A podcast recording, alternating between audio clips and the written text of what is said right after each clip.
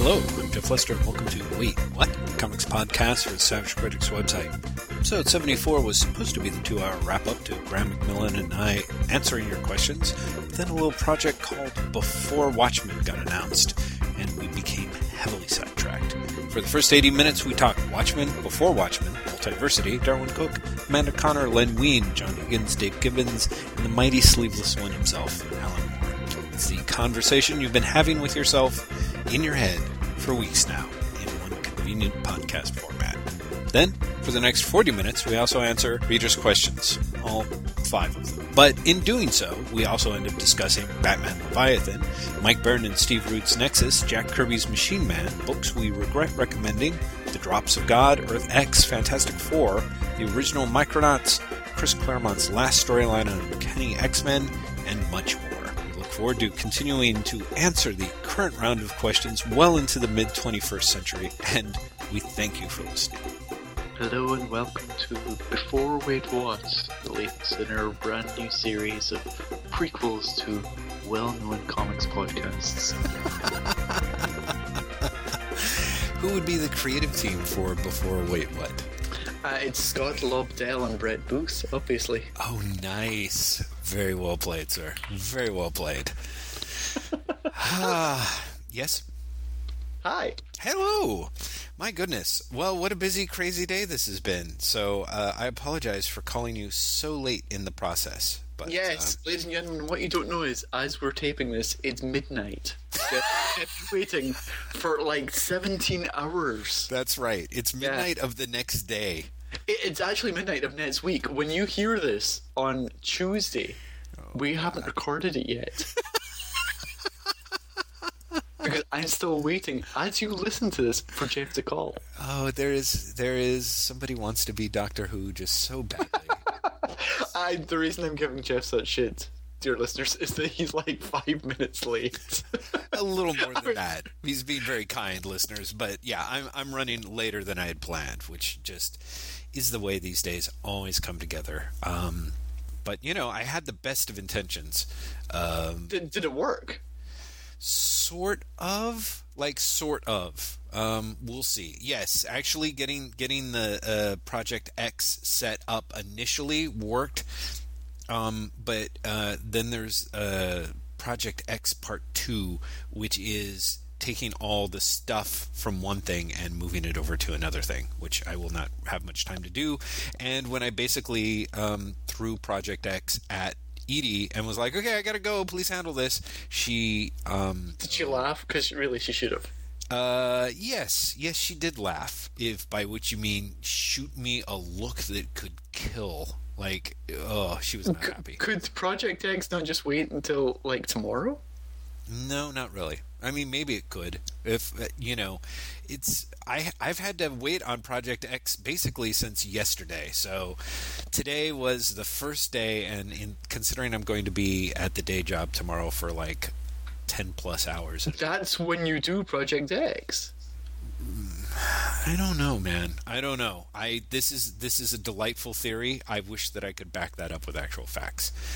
Let's just say we're on our way, and I think it will soon be smooth sailing. I cannot believe how cryptic this sounds. It sounds like I'm getting ready to rob a bank, but uh, but you are right. What's God, Graeme? Jesus, I'm supposed to throw people off. All right, so no, but think about it.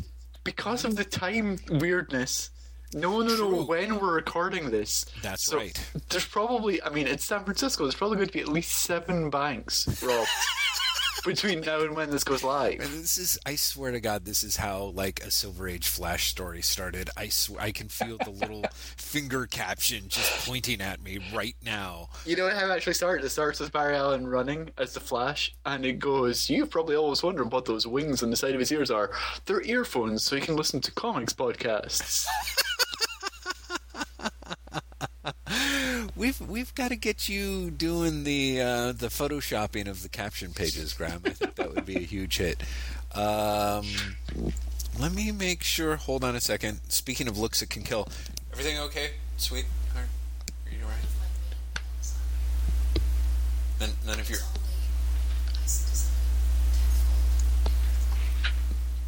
But but not zero one.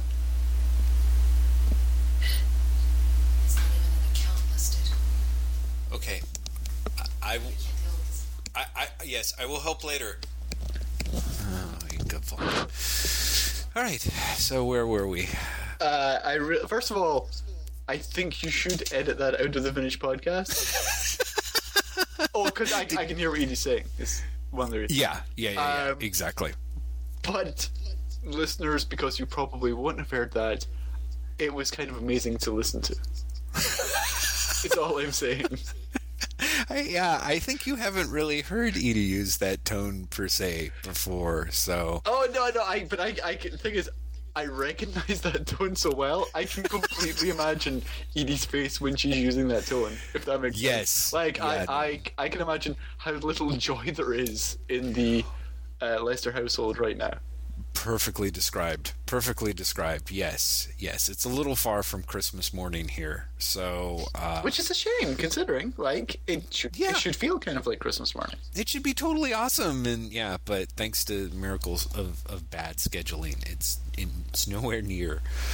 So yeah, so speaking of failed Christmas mornings, uh, before Watchmen, hey, Hey, before watching, I have to ask: Are you Hmm? completely fucking done with Before Watchmen already, or is it just me? yeah, I kind of, I'm Yeah, not sure I ever yes. started in a way. Yesterday than- made me so cynical about everyone and Uh-huh. everything. I was just like, all of you can fuck off and die. Everyone can just shut the fuck up. Eh, Like, eh, oh, everything and everything about it. Oh, Like, with the exception of like David Brothers' post and Fourth Letter, which I thought was really remarkably spot on, just in terms of not demonizing either side if that makes sense. Or demonizing either side enough, I guess. right. Um, like just seeing people pick sides has made me want to destroy the comic industry. Really, I swear to God, I, I, I'm just, I'm done. I really like. It took maybe two hours for me reading the announcement and being like, "Oh shit," to just wanting everyone, like wanting to magically remove it from everyone's minds. Yes, yes. I see what you're saying here. You're you're sort of saying that you sort of want to to to one more day. Uh, Yes, I want to. I want to Zatanna in Identity Crisis. Is out. I understand. I understand. It was just. Uh, I don't know. I. I mean, and you know what it really was? It's seeing it continue today, and seeing the strawman arguments on both sides, like become ridiculous. It has now become DC can do whatever they want Mhm. because they own the book, and they haven't done anything wrong because the contract was legally sound when everyone signed it. Versus everyone who even thinks that Before Watchmen could be readable is a talentless whore. and it's like, what the fuck? What? Oh, oh, it's just. It's just crazy, and I don't know. It's one. Of the, it's one of those times where I'm like, I should stop reading comments. I should stop reading Twitter. I, you know, this is just going to make me dislike humanity. yeah, I would have to say that that before Watchmen has proven to be the um, feel bad about humanity uh, announcement of the year. I think I don't really think anyone's managed to escape. Sort of. Um, I I I have to say I read it with this weird the announcement with such a weird commingling of um, relief and sort of uh, uh, disappointment, you know, because I really was. I like looked at it. and I'm like, oh, this is great. I really don't have to read any of these. Like, But Jeff, you never had to read any of them well, but you know what I mean. You know, of course, absolutely. Although I don't know, Graeme. I think you're overplaying the the whole concept of free will as we believe it to exist That's true. in the comics community. That's true. No, but, But- I mean, so I mean, I am. I'll probably read the Darwin Cooke one, and Mm. I'll probably pick up at least the first issue of the Darwin Cooke Amanda Conner one because I like them as creators, and I think what Mm. Right. they do is enjoyable. And also, I'm fascinated by Darwin Cooke's comments about the original Watchmen and why he doesn't think it's a masterpiece. Did you see Yeah. that? I I Hibbs mentioned it to me. It sounded to me like that sounded to me at least what I heard secondhand. Perhaps you can tell me what what he said Uh, he, from slightly more reliable he, secondhand. he basically said he thinks Watchmen is a great book. He thinks it's uh, Alan Moore's very talented. He knows where he's coming from, but he can't call it a masterpiece himself because it is so devoid of hope or optimism. And and as he becomes older, yeah. he he he finds himself seeking that out more. Hmm. Well, I- I don't. I don't necessarily agree with him. But that's okay. You? you? don't have to agree with them. I've never thought Watchmen is a masterpiece. So, like, Well, yes, uh, I you know that that's that you Right. shouldn't ask me that. Do you know what I mean? Right. Like because one of the reasons I don't like Watchmen Uh huh. is because it is devoid of is so devoid of optimism. Like I, I, I have I have problems with that amount of nihilism. I don't. I don't think that it's without optimism. I, I- think it's optimism is in, at the end incredibly guarded. I suppose, but you know, I, I, I think that there's a lot to be said, arguably, about how Watchmen is very much an argument about perception. I suppose. You know, um, and that the the key on which uh, things change come very much from from by the end I think you're left with sort of a uh, like a, a sort of domino uh, string of potential optimism or despair depending on how you want to look at it. I mean, does it become an optimistic thing that the world is apparently better and has been strangely rewritten in the face of Ozymandias's choice that he really does save the world? Does it you know the the sort of sword of Damocles that's hanging there about you know uh, Rorschach's journal getting ready to be read. Does that really? It it's never placed as it being something that happens, and you know, and again, in a way, the whole big Doctor Manhattan chapter with him on Mars is very much an argument for optimism in the face of um, everything. I suppose. What, what's incredibly funny about hearing you say that is I don't find the I don't find the end of Watchmen optimistic in the slightest, Mhm. and I don't find there being any optimism in the idea that Ozymandias has saved the world because I think it's really clear from the book that he hasn't. Mhm. Does that make sense? Uh, like I, I, I, I, my reading of it is very clearly that he has at best postponed what is being presented as the inevitable, and because he has done it, because he's done it the way that he has done it, and because Rorschach's diary is out there, Mhm. that things will get a lot worse very soon. Which is which is interesting to me because as you're speaking, I'm like, huh. Me, who thinks I'm so optimistic and feels bad about watching being pessimistic and nihilistic, is reading in a nihilism that other people are not. Well, or aren't necessarily. I mean, this is one of the big arguments that I have with Hibbs, uh, uh, or used to have previous to all of this stuff. Is it is at the end of Watchmen when it's announced that you know the um, out of work or the the the washed up cowboy actor RR is running for presidency. You know, Moore has I think sprinkled enough things throughout to where you can believe that that's Robert Redford or Ronald Reagan, you know? And I, I don't think he's necessarily saying, like, oh, one is great and the other one's totally, you know, going to be horrible, although you can look at it either way. But I do think that there is a very good case to be made for yes you the the, the the the nihilism that you see there i can see why you see it i can see of course why um why Cooke sees it but i would say that the book itself does make a huge case for um perception you know that all of these characters uh, uh, essentially have created their own realities and have taken the steps to um, reinforce them, I suppose, their realities accordingly. Um, and, and you get a bit of a glimpse behind the curtain that suggests that, in fact, reality is, you know, a quantum miracle. It's far more complex than than we can ever know.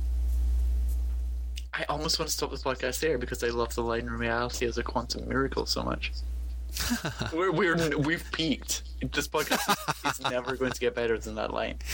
Uh, that is very kind of you, but uh, but uh, I, I think actually it peaked earlier when you had that very lovely quote about the the first issue of Casanova, three point one, I think. So.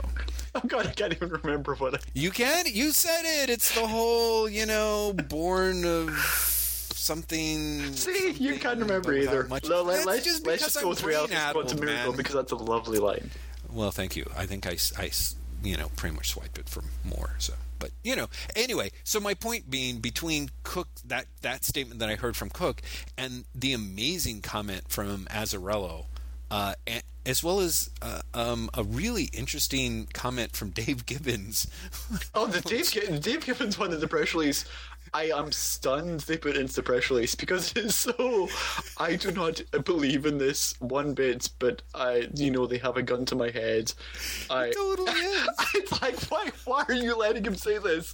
Why did you put this in your press release? Holy mother of God! I mean, I know why because they obviously need someone to say, like one of the two to yeah. say, you know, this is not the worst idea in the world. But it's yeah. such a bad line. It's such a bad line.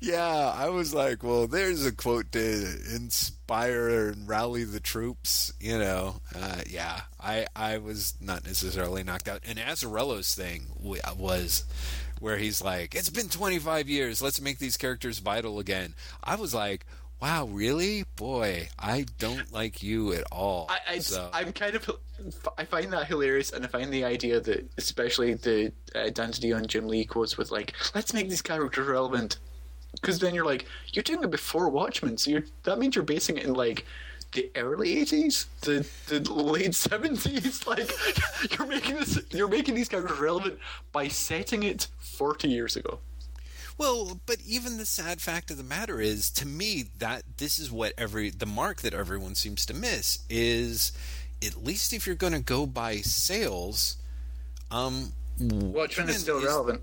Yeah, is is among the most relevant properties they've had for about twenty years now. You know, as long as the United States is going to be a fucked up morass, um, you know, it's going to be relevant. Like it's you know, so the idea that they're doing it, that they're approaching it sort of the same way with the same language that they approach their Superman revamp or their new 52 boot just makes me think that um it, it, it, just, it, doesn't make you feel good about anything. Yeah, it just it strikes an impressively wrong. The announcement was just so horribly handled. Mm-hmm. I mean, there's nothing in the announcement beyond the identity of the creators, right? Depending on how you feel about those creators, to make you think this is a good idea at all. Right. Like the reasoning of we, you know, like it's our job as publishers to make things, keep things being relevant, completely falls apart when you think of all the genuinely good ideas that DC has that they haven't touched in 25 years or longer mm-hmm. that they could reboot. Yeah. Yeah. It's like if that's really your job, then I mean, fuck, put Sugar and Spike on Cartoon Network. Right. Oh, right. Yeah. Do you know what I mean? I think like, actually you mentioned that something like that in your blog at post. Yeah, I said something like sugar, sugar spent the high school years or something like that. But then no, I mean, there, you know, there's all these like DC properties that are lying around mm-hmm. that they could do something with, and so going back to Watchmen, which. And I'm I have such ambivalence about the circumstances surrounding the creation of Watchmen, but Watchmen was not created as an ongoing property in the way that yes. lots of other things were. Yes, agreed. Um, and so saying, you know, we're going to choose this one, I think it's it takes willful ignorance to a whole new level. Mm-hmm. Do you know what I mean? Mm-hmm. It's, you almost expect the, the press release to have a second part where they're like, okay, we admit it, it's all about the money. Right. Do you know what exactly. I mean? Like, because yeah. by not mentioning that at all in the mm-hmm. press release, by not saying anything like, it's our most successful book ever. Yeah then then it become like that becomes really obvious. Mm-hmm. I don't know. It's just I, I thought the, the announcement was was so horribly, horribly, horribly done, and Yeah. the, the the exclusive interviews, quote unquote, that are on all the websites. Mm-hmm. I I am I, again that was horribly, horribly done. I mean, seeing Wired, for example. Actually, in their headline, called the dreaded Watchmen sequel. In their headline, there really was a moment of DC have to, and then they linked to it on the DC blog as well. You're like, someone somewhere is getting their ass handed to them for this Right. because Right. this has been handled terribly. Yeah. Yeah. No, absolutely. Absolutely. I mean, the it's uh it's it's it's been uh, it's been good for Rich Johnston, let's put it that way. Oh yeah, he's you know? he's done great. I mean, Oh, he really has, and I, I don't think he's gotten nearly enough credit Mm-hmm. for basically having the story back when everyone, myself included, was like, "There's no fucking way DC's going to do that. They're not that stupid," and Right. then holding on to it for so long and having the art and everything. I mean, he Yeah. he did a great job. Yeah, yeah, agreed. Agreed. Um And also, I think that a lot of uh, comics news media, no names, no pack drill, um, have embarrassed themselves with everything following the announcement. interesting. And Really? I, I'm not going to expand on it because Okay. I work for a lot of people. right, exactly. So many fingers to point. yeah, exactly. So many But- hands to but I- bite. I, think that um, I think that a lot of the follow up Mhm. posts and responses um, have been rushed and almost purposely devoid of. I don't want to say op ed, but purposely devoid of viewpoint, if that makes sense. Oh yeah, yeah, yeah, yeah. No, I think, and I think, hmm, I think that there's a way in which you. I mean, this stuff is just like slurry. You know what I mean? Like I, I don't know how else to think of it. It really is like I remember when the new 52 hit. You know, it was kind of that thing of like, well, you know, good for the websites. You know, because it's kind of that thing of like suddenly people are actively logging in and checking up and Yes. reading the follow-ups and all that sort of stuff. So it seems to me there is kind of that idea of like, yeah, you start off by announcing this project, you know, and then you start moving in the directions. It's I think it's hilarious that that Rich is moving in this direction of like, well, let's look at the ethics of this now, you know, and it was just like, oh, what, you know, because he i mean he was ahead of the curve in terms of talking about this project.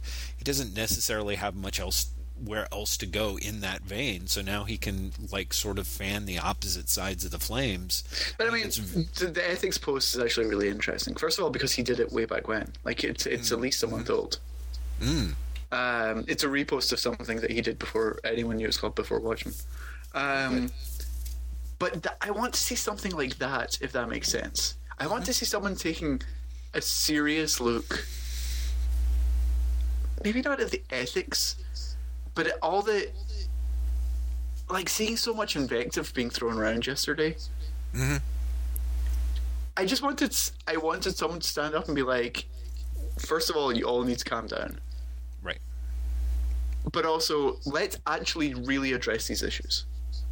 Like seeing people yesterday say, you know, why aren't these creators doing their own things instead of you know desecrating Alan Moore's memory? It's like first of all, Alan Moore isn't dead, and secondly, they have all of these people, with the exception of Len Wein and Right. John Higgins, have done creator own work or or their own choice of work. I mean, Parker, you know, uh, Darwin Cooke's Parker is not creator owned, but I mean, it's quite clearly what he wants to do, and he's not Right. doing. He's not doing it for the money, for want of a better way of putting it. Because you know he could do DC, uh, the New Frontier, for the rest of his career and be much more successful. Um, and that seems to be completely ignored. Do you know what I mean? There's this idea that the, because the creators have agreed to do this, that they're selling out, or that it inherently has no artistic value. I, I, something I see being brought up by both sides is, well, Alan Moore did the same thing with League of Extraordinary Gentlemen, and yes, but that had artistic value. The implication being, before Watchmen doesn't, which you can't say because it's not out yet. Like, what if these comics are somehow magically fantastic? And admittedly, you've got JMS involved. They're not going to be. But you know what I'm saying? I think I think you're mm-hmm. rushing to judgment to say these are inherently artistically valueless. And it feels Yeah. it feels weirdly it feels like both sides are trying to have both sides of the argument, if that makes sense. Yes. I feel there's so much hypocrisy going on on both sides that there's no real attempt to engage the fact that this is a ridiculously complex issue. Uh, yeah. I, I guess it's a ridiculously complex issue. I mean, No, uh, but okay, why is it not a ridiculously complex issue? um, uh, let me see why. Um, to to for me, it's kind of a. Well, I- guess for me, there there is a way in which I find it um, incredibly ethically challenged on the part of DC to put this stuff out. And therefore, while I don't necessarily think of any of these freelancers as, well, I don't know, scabs or hacks, I do think that perhaps. Um, I, I think perhaps they're being a little cavalier uh, about, you know, someone else's um, desires for the product on which they're working. So, you know, I mean, that's Sure, but but there's there's you know a DC does own the rights, whether they own the rights morally or or not. They legally own the rights. DC is a publisher that exists to make money. Mm-hmm.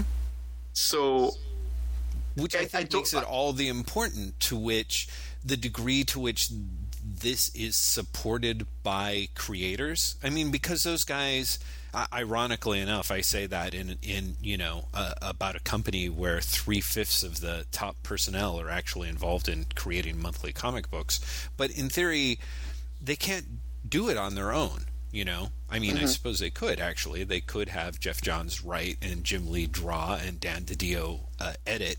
You know, their little before Watchmen stuff. But I, I guess for me, there's just something that's kind of we. I've always felt kind of weird about um, people remaking or sequelizing stuff um, uh, in in contexts where the creator's still alive and they're like that is not something that I want you to do you know? Like Steve Gerber when he was alive was really profoundly unhappy about the fact that Jonathan Lethem was doing Omega the Unknown.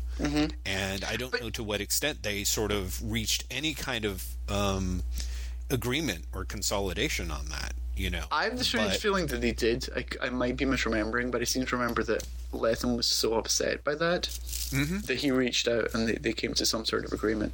But at the same time, I, I mean, I'm not disagreeing with you, Mm-hmm. but do you not think that the reaction to Watchmen has been so much more over the top than it was to Omega the Un- Unknown? Uh, like I, I, I uh, feel I feel like they're on a similar level, and yet the mm-hmm. reaction is completely different. Well, sure, because because because Watchmen is really huge. No, Also- exactly, but that's what Uh-huh. I, I feel that everyone's overreacting. I guess is what I'm saying. Well, and, yeah, and in their overreaction, not actually addressing any of the real issues. uh, yeah, I don't know. Again, I get very I get very confused as to what you mean by that because I do think that um, it's it, it's easy for me to to have both sides be sort of like again the the real issue is is that if you see if you believe that DC has the quote unquote right to publish these things then you know I, I guess that's your view? Like I don't know. I, I, I think I, I see your point and I feel like I'm just sort of putting my foot in my mouth. Oh no, I no, because I'm I'm the same because I'm completely conflicted about this. So, like, my one of my favorite movies of all time, and I don't, I don't know to what extent you know this or I've discussed this, is like uh, John Woo's The Killer. You know, which is an absolutely top-notch, amazing you know Hong Kong action film from the very late '80s uh, that really turned me from somebody who goes in, goes to movies to someone who is actually a fan of movies and like uh, I don't know how to describe it, like a student of movies, you know, and it drove me crazy back then when it was announced that uh, Walter Hill was had been you know sort of signed to do to sort of produce the American remake of The Killer, and for years what would happen is you'd have a variety of people you know fresh new indie directors um, would talk about how they would get called into Hollywood. Um, you know Robert Rodriguez after El Mariachi, I seem to remember, but but also other dudes who were like, yeah, they sat me down and were like, we'd really like you to do the remake of The Killer, and the person's like, I see no reason for this to exist. Like, mm-hmm. I, I, it's just going to make me look bad, and it seems well, no, yeah. like a mistake. And yes. I was always incredibly grateful to those people for doing that because, honestly, in theory, at some point, you get enough people lined up, and then the next thing you know, you're watching The Killer with, you know, Denzel Washington and. Um, I don't know, John Lithgow, directed by you know Antoine Fuqua or something like that, and you're not nobody ends up happy as a result of that situation. You know, yeah, yeah. Uh, except except some except Walter Hill, money men. Yeah, exactly. Yeah, Walter yeah. Hill and the people who bought the rights who were like that. Well, you know, fucking a. You mm-hmm. know. Mm-hmm. So for me, it, it is. I do have these very weird feelings about about before Watchmen, where it's like, yeah, I'm sure those people have their reasons for doing it. And like I said, I'm vastly relieved that out of all the people that are there, because I'm sort of writer oriented, I can I can complete. It's so easy to write off, you know, Brian Azzarello and J. Michael Straczynski, which leaves essentially so little left that I'm like, okay, and then I just skip that and I'm done. Exactly. Know? It's like, yeah, or, or, after that is Darwin Cooke and uh, Len Wein yeah. really worth signing on for? Yeah, no, I right. Understand. Exactly. Exactly. This way, I kind of get to keep my you know feelings of of self righteousness. You know, knowing that I'm probably looking over what probably will be some not very good books. So, like I said, certain amount of relief when I looked at that announcement, and yet I do admit there was that complete perverse like, oh man, just think if they had gotten blank, blank, and blank, blank. You know, really? Because I, I, I, am sure I'm. I know there's some. Well, because I know. You know somewhere. You know. know. somewhere. There's a. Uh, if they had blah blah and blah blah doing it, I'd have to yeah. it up. Yeah. I, I, I, I would think. Yeah, exactly. If there was a. If it was for me, just this huge murderers row, I would be like, okay, I, I've got to pick this up. But you know, but I don't think that they're exactly going to be having you know Brandon Graham write and Geof Darrow draw you know the the Doctor Manhattan you know six issue miniseries, so I'm probably safe. See, seeing Brandon Graham's comments on Twitter about this project, I think you're probably right. Right. Well, and like I said, I feel th- I feel that there's a certain amount of I think that's good. I kind of think that that holds the line. You know, I just I don't know. I don't necessarily trust. Um, any of those creators who've signed on, you know, to be quote unquote inherently good. And frankly, I'm a little, I probably think slightly less of them. Not to the point of like, oh, they're scabs, but yeah, I don't, you know, like it's, to, it's really yes. weird for me because I actually think less of all of them as well. And I, I'm not the biggest fan of Watchmen. Right. Um, I'm not particularly invested in Watchmen as a sequel or a franchise, one way or another. To be honest with you, right? In, from a story point of view. Mm-hmm. Um, but I do. I, I'm kind of like, huh. I don't know. For some reason, I do think less of them for agreeing to do it. But at the same time, Cooke and Conner are people that I am curious enough to want to mm-hmm. check it out. Mm-hmm. Like the, the, or at least Cooke is, and and I think Cooke and Conner would be an interesting pairing. Um, yeah but I just, I'm really, really, really, really conflicted about this. In part because even though I think less of Cooke for doing this, for some mm-hmm. reason, I also think that he has enough integrity that there has to be something more than a cash grab involved, at least from his point of view. JMS and Azzarello, not in the slightest. I think they have shown themselves quite happy to sell out in the past. Right, right. Uh, well, for you know the next me, big thing, quote unquote. to to me, I also, I mean, let's put it this way: I think that everyone's got slightly different motivations. I see Azzarello as yeah, he, you know, has you know, it's a big check, and he does not probably hold Watchmen in very high regard. It's not his sacred idol, so he's not worried about it. You know, and J. Michael Straczynski, I see him being the sort of guy who would be very excited to do this project because he very much believes that he has something to say. I mean, the fact that he's mistaken, you know, is you know the cornerstone of J. Michael Straczynski's career. I think in comics, you know.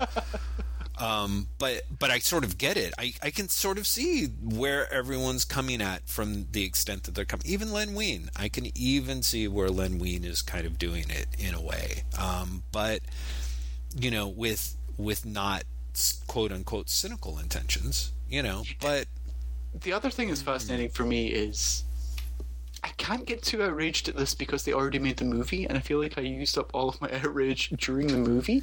Yeah, I think, Does that make sense? there's something to that. Yeah, yeah, yeah. I'm kind of like, why are people really that upset? They did a movie and they did tie-in video games and toys. Right.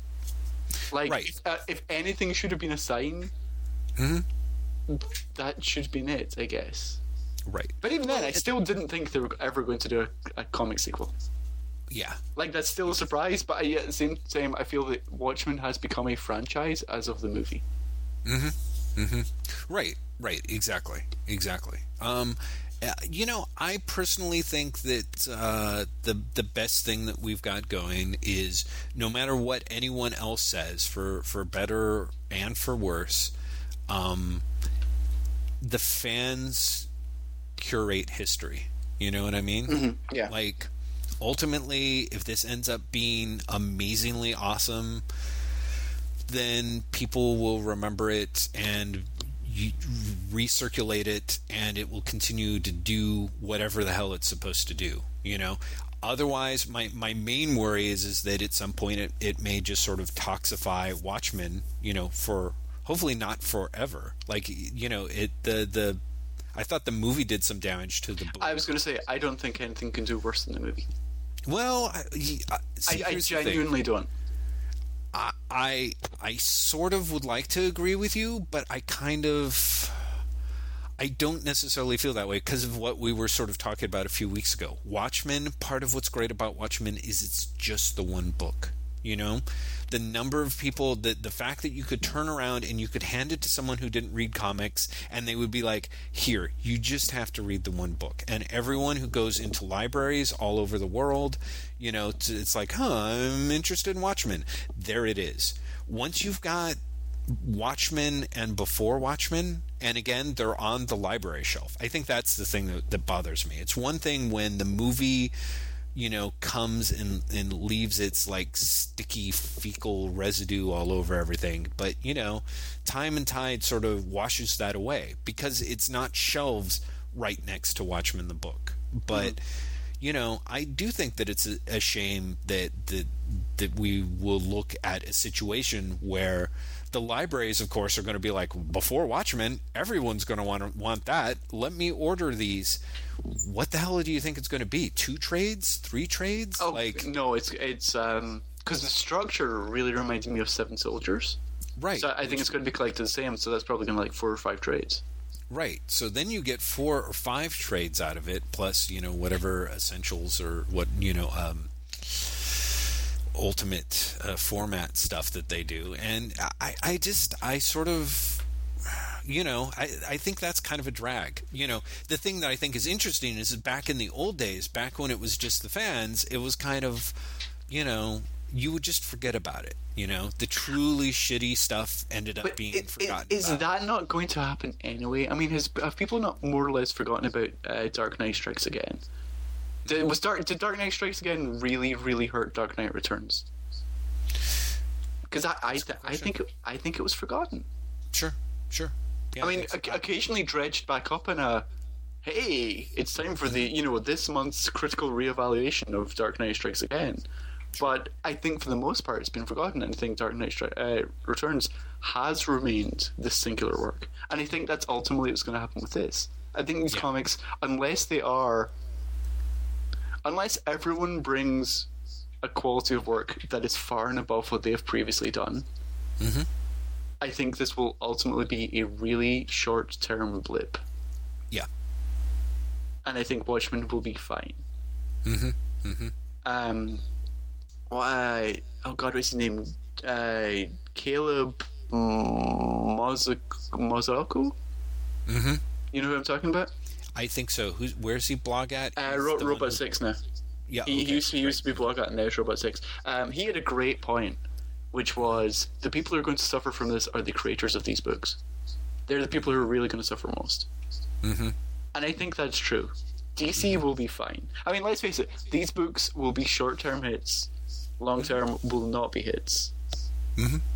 They'll give. I mean, they'll give DC a a sizable short term boost in the month they launch. Sure.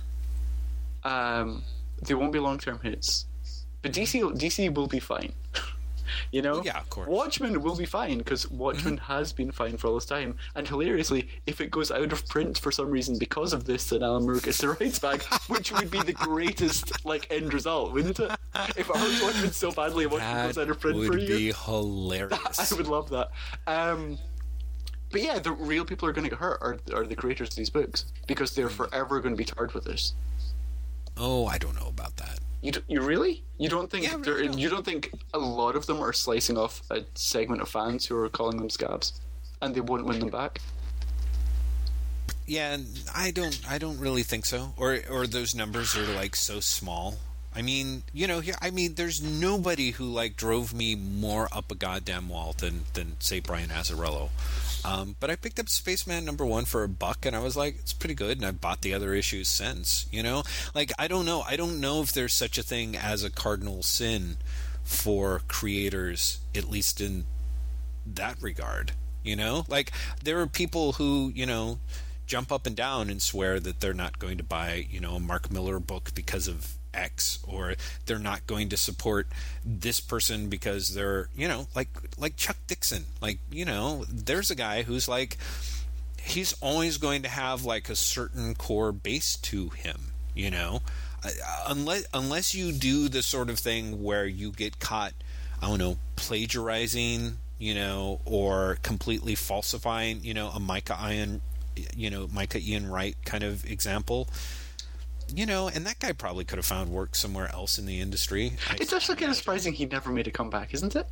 yeah, yeah, I guess. I mean, you know, it, it's interesting to me. I actually had the day the the other time. I, I think we got off Skype, and I was like, God, I should really Google him and see what he's up to.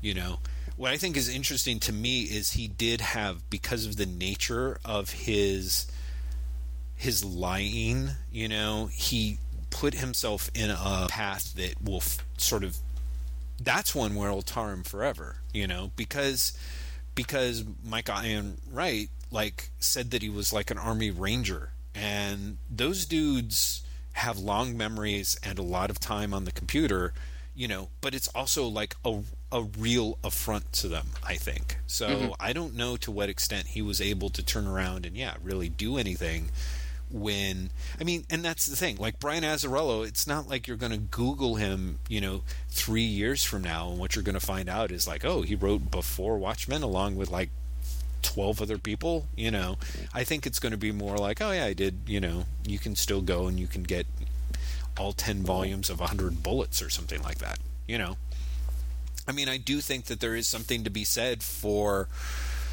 the marketplace appreciating talent at least until the point where it ages out you know or at least until editorial decide thinks that it's aged out in which case you're just not You're not there but, anymore. Yeah. yeah but i mean just i mean you know look at what a pathological liar rob liefeld has been about you know his career and his work and the number of people who have even called him on it you know over the course of two decades he's still working you know um so i really don't think yeah i don't think anyone's going to turn around and and be like you know brian azzarello you scab like i don't think that's really going to matter to I don't know, you know, Mulholland Books or something like that. If he if he like writes a crime novel, or it's going to matter to the the publishers of Vertigo, certainly, you know.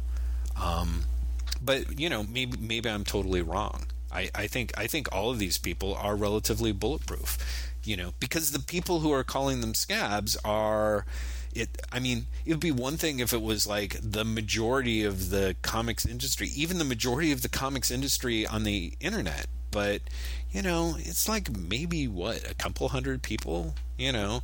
And I think everyone else for the most part sort of buys into either the oh it's okay or like you and me we're like, well, I, I feel kind of, conf- you know, I think somewhat less of them, and I feel a little conflicted about it.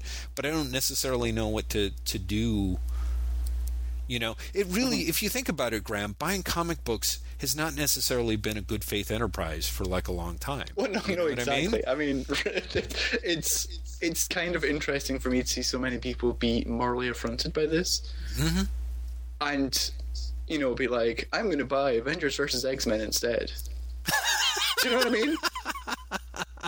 It's like, yeah, because you know, there's definitely not been a lawsuit by the co-creator of those comics like, to try and get and regain the rights for those characters at all. Yeah, You know, absolutely. That, that didn't happen.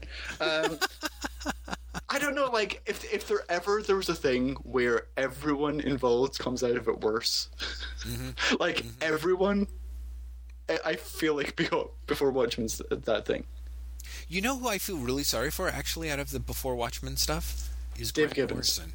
Grant Morrison actually. Uh, because of his um, multiversity thing. multiversity yeah i kind of feel like multiversity is it could go either way it's either going to end up like sort of suffering by quote unquote comparison because people will be like oh watchmen analogs how quaint or else it's just totally going to kill because everyone's going to turn around and be like yes this is what before watchmen should have been I I, I strongly suspect the, the latter. Mm-hmm. I strongly suspect people are going to be like, "It's Morrison and Quitely together again. This is who we would have bought before Watchmen for." right But And we don't even have to. because yeah, and bef- because it's not Watchmen, because it's the Charlton characters, it's Right. free of the taint, quote unquote. mm-hmm. Mm-hmm. I don't know. I, did I tell you my, my dream scenario for what Alan Moore should do in this this situation? no that and this is impossible and he would have no interest in doing this but it would be hilarious if in whatever month before watchmen gets launched he uh, launches seven one shots featuring watchmen analogs set before watchmen well yeah i i mean like and this that, is that right. would have been wonderful if he wanted to do that just because it would completely fuck dc Right. Right. No, absolutely. Absolutely. I mean, you know, for that matter, um, not even do the analogs. Just, um, you know, actually do seven one shots with the Watchmen characters, you know, publish the- himself. but then he is actually getting into legally actionable territory do you know what Oh, sure. like Absolutely. if, if and he then has, take it if the he whole has realm. the cover of analogs, then then DC couldn't shut him down. I guess is what I'm saying. Whereas if he Well, just yes. outright did the characters, then they could. They could try, you know. But I, I, I think that you know it would be awesome to see him be Mister like, okay, I'm looking forward to going into court and talking about this. This will be great, you know. Unfortunately, I think that that sort of thing is just sort of a, not go- not going to happen. Um, No, no, there's there's no way it's gonna happen. But it's just like, I thought of that about that yesterday, and I couldn't get it out of my head. I was just like, that would be hilarious. it would be kind of That would be really, really great if he was just like, I have no interest in this, but just to piss in your parade. Well, because I think that's kind of the um, that's kind of the the the how Jack Kirby won defense. You know what I mean? Like I really do feel that Kirby was just like, okay, you, you know, you promised me this and you didn't deliver, so now I'm going to go somewhere else and I'm going to create these things, and then that's going to get shot out from under me, and then I'm going to go back to another company and create this, and then when that falls apart, like people are going to step forward who are going to want to publish my stuff, and I'm going to publish it. You know? Well, I mean, he, if you look at that, Moore won. Do you know what I mean? Moore, Moore had that career. Yes, yes, he certainly did.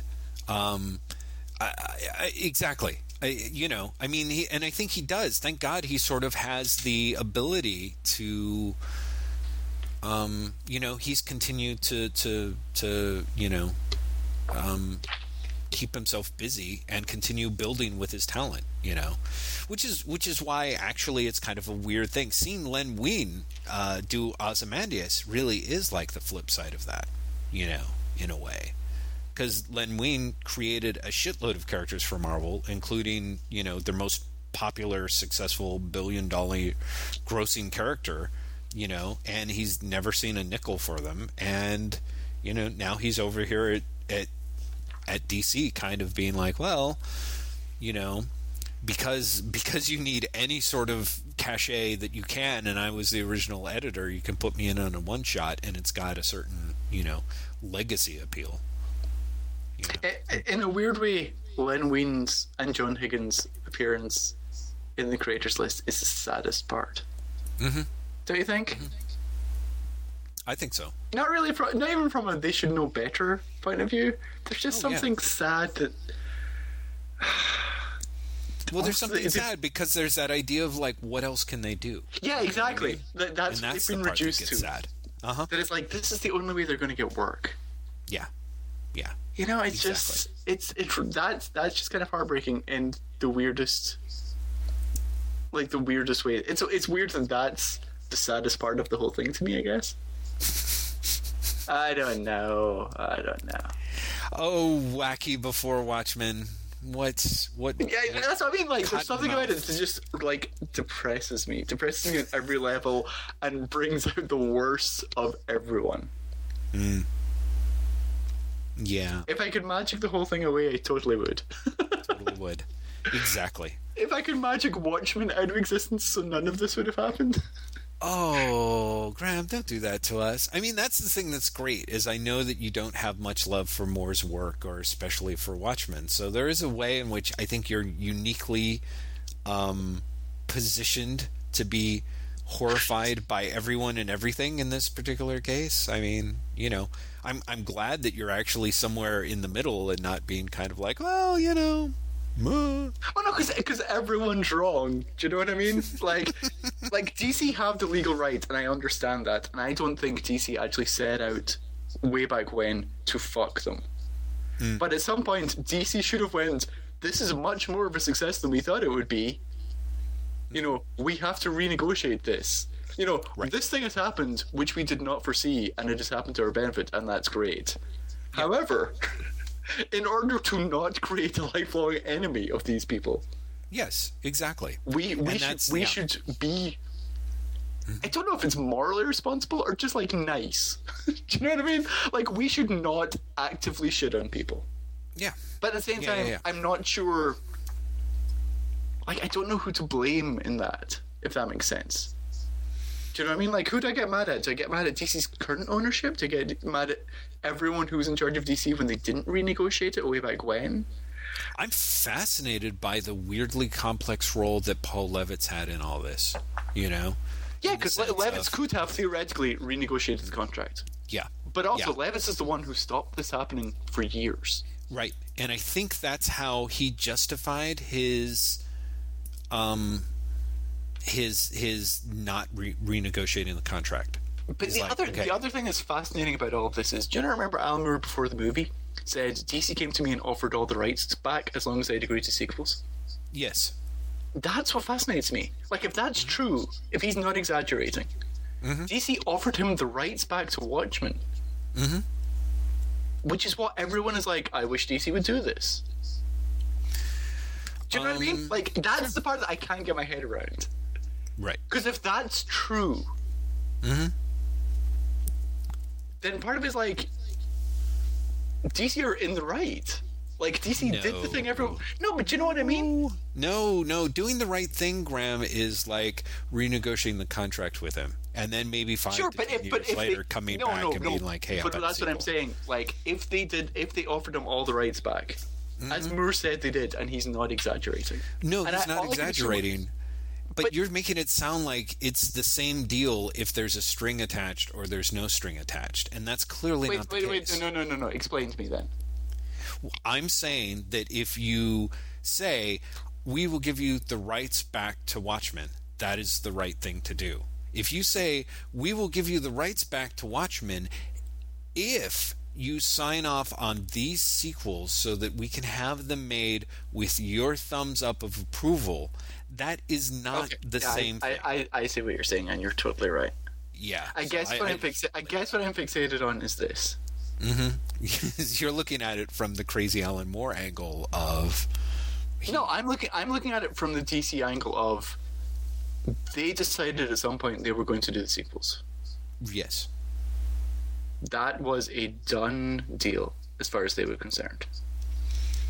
They nonetheless offered him the rights back, which they didn't have to do, and he refused. Well, So at what point? Like that's what I mean. Like DC has made so many wrong decisions in this. mm-hmm. Like they have just multiply made wrong choices. yes. I guess I guess what I'm getting at is like, do you lump them all together and say you're bad, or or is there a point where you're like, you tried to make good even if you tried to make good with strings attached, and therefore, I guess what I'm saying is, is the decision to do before Watchmen now, Mhm. having offered him the rights back, Mhm. even though you've already decided that you're going to do a sequel. Mhm. are they still as wrong now to do the sequels as they would have been had they not offered him the rights back? Is it fair to say DC is wrong to do this because they never gave Mar- Moore the rights if they have offered him the rights? Does that make sense? Uh, like, is yes. it is it sixty percent wrong or hundred percent wrong? Do you know what I'm saying? Sure, sure. No, I do know what you're saying. And again, what's hilarious is this is this is why one of the very uh, thematic issues at Watchmen, you know, at, at stake in Watchmen, is is at what point are you doing something that's evil, even though when you're convinced that what you're doing is good, you know.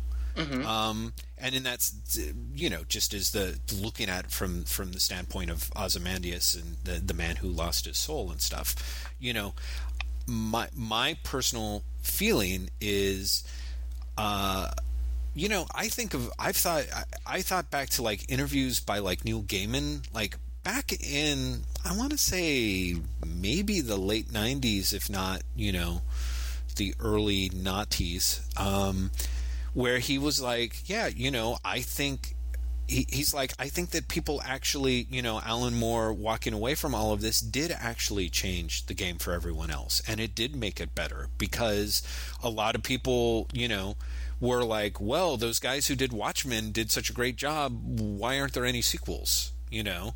And they couldn't say, well, you know, we, we can't turn around and, and crank out Watchmen 2 sequels because we don't have the, the people on board you know so i think that it's all in that sense it's you know gaiman was saying like consequently they had more of an interest in taking people like me and keeping me on board and giving me more freedom and treating me with more respect because alan moore walked off you know? Mm-hmm. So f- for me i think that turning around and offering somebody the rights after you've been fucking with them for 20 some odd years and as far as that person's concerned you more or less lied to them in the first place you know is still kind of a far cry from like we're doing this because we're because it's the right thing let's put it this way let's con- let's contrast this with jack kirby and dc you know i mean because there's a there's a huge example right You there mean, you mean Kirby and Marvel? uh, no, Kirby and DC. Like Jack Kirby ends up leaving. Like he ends up getting the the a share in the participation of his fourth world characters. He gets the chance to draw the superpowers comic book. He gets royalties afforded to him. None of that stuff was signed in his contracts. You know, that was something that DC did. Maybe they did it to, you know, for the dickish, most dickish of reasons to make Marvel look like assholes. But, you know, it's pretty easy for me to be like, well, I would have to say that even if they were doing it out of some weird caprice, sense of caprice, what they were doing for Jack Kirby was largely very good. And what they're doing here for Alan Moore was really very bad. And so it seems to me like there's this weird thing of like, you know, if somebody burns you and then years later is like, ah, but you know what? No hard feelings. I'm totally willing to make this right if you do something for me. It- Wait, I, I'm go- okay. Why is what? Why is offering Moore the rights back, even with the as long as you sign off on the sequels clause, bad? Wait, what is what is the harm for him to owning Watchmen again? the harm is is that he has to actually lie. I mean, here's the one thing that Moore has made it sound like he has never wanted to do, which is he's never wanted to lie and be a spokesman for adaptations of his work, like ever. Like that's the whole thing that happened. I mean, you see this whole situation with like V for Vendetta, where like you know, all he wanted was not to be mentioned in any way. And of course, Joel Silver turned around and said, "Oh yeah, he loves the script." And Moore came Yeah. out and was like, "I didn't no, say I that." don't. Yeah. Yeah, and he was he was crazy about it. So I mean, clearly it is this thing that he and he is he's been relatively consistent saying that I've never wanted it. I never you just you know you just take your money, take the money, give it to the other people on the project. I don't. I just don't want to participate in this. So you're really saying like, but what's the what's the harm when all they're asking him to do is the one thing that he's been saying for 20 years that he would never do. No, I think I think the disconnect is I didn't understand that it was that he would have to publicly support the movies as much as he would allow the, the sequels to be made. That was, Yep, that was my understanding of signing off for, on them. Yeah, I, I don't think so because I, I I mean you could be right. That's certainly the only phrase that he used, but I suggest when he says allow the sequels to be made, they he knows that what they mean is and Alan Moore is totally okay with this, you know, and he has to sit there and go, "That's great," you know, because he I, he knows how the game works. It's Yeah, I- not like they're like they're like, oh, we have the rights to do this anyway, but we want your permission to do it. But just to make sure that we get your permission, we'll give you the rights back. I, I, I- I just I don't I don't think that that was entirely the way the offer went down the pipe. Could be The, wrong. the rights of Watchmen has always fascinated me. Mm-hmm. I don't understand. I don't understand how the deal. What the deal is. I don't understand why, if the deal is what it, everyone says the deal is, Mm-hmm. that copyright and trademark are both DCs. Mhm. Do you know what I mean? Like, as opposed to other creator-owned things that have come since, Mm-hmm. where it's been copyright, you know, DC and creators or copyrighted creators and leased. Because I'm even sure that bef- I'm even sure that before Watchmen, Mm-hmm. Um, Pat Mills and Kevin O'Neill did a, graphic novel called Metalzoic, which they sold to um, DC, Mm-hmm. and I'm sure that that's copyright the creators and not DC. So part like I, I I don't understand how the copyright ended up being what the copyright is. right. Like that that part is all has always been like. I, like I wish I could see the contract. You know what I mean? like that's that's the holy grail of everything comic for me. I would really, really kill to see it. And also, I'm really curious as to what Dave Gibbons really thinks of all of this. Yeah. Yeah. Do Exactly. you know what I mean? Like, because that's the other thing that's like the missing piece for me. Mm-hmm. Mm-hmm. Because Well, okay, on you go. no, no, no, no, no. Because I think you you should finish that thought. Because No, what I was going to say is, I, I think there, I think Alan Moore has been portrayed as a curmudgeon, to be polite, Mhm. by many, many people. And I think, in a weird way, the narrative of Dave Gibbons is okay with all this Watchmen stuff, and Alan Moore isn't plays into that. But I don't know how much of that is has any basis in reality, and how much of it is Dave Gibbons essentially doing a politer version of what Len Wein's doing, which is because I need to maintain a good relationship with you because I need you in a way that Alan Moore doesn't. Mhm. Does that make sense? no, I do. I Like do. how, how much how much is Dave Gibbons playing nice because he thinks at some point he would like to work for DC Comics again, as opposed to how much does does he genuinely believe that you know Right. a Watchmen movie was a great idea or Right. Watchmen sequels are are not a terrible idea. Although let's face it, from his quote in the special, Come on, from he, his he quote. clearly thinks it's a terrible idea. No, Yeah. do you know what I mean? Like, why did he even give that quote? Mm-hmm. Do you know what I mean? He could have said no. He could have said no. Hmm. He could have said no to spectacular Watchmen doing the sequel. Well, no, no, no. yeah, um, No, he could have said no to giving the quote. oh, I see. He could have Well- just stayed quiet. See, Graeme, this is this is the thing.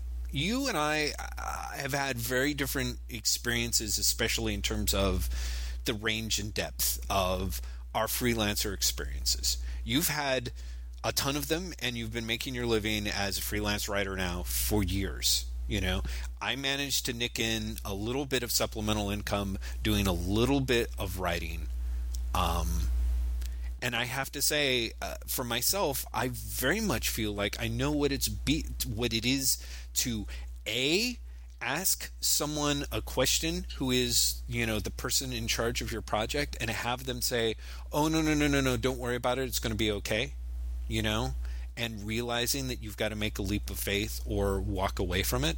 Mm-hmm. Um, uh, or be in a situation where the you're presented with one thing and then once you get to a certain point the boom gets lowered and you're like oh fuck well i have to continue to go forward with this like it or not because i've got enough invested in it that i can't bail you know mm-hmm. what i mean mm-hmm. so it just seems to me that there are because th- this seems there's it seems that there's a lot of people like out on the internet and just in life generally that I maybe they really are the way they present themselves where they walk in and the instant it looks like they've got the gig they're like okay give me that contract you know uh, and I will read it over, and I'll have my entertainment people get back to you. And you know, once once they've read through it and we've submitted, you know, our revisions to the contract, we can move forward with me pitching you this miniseries.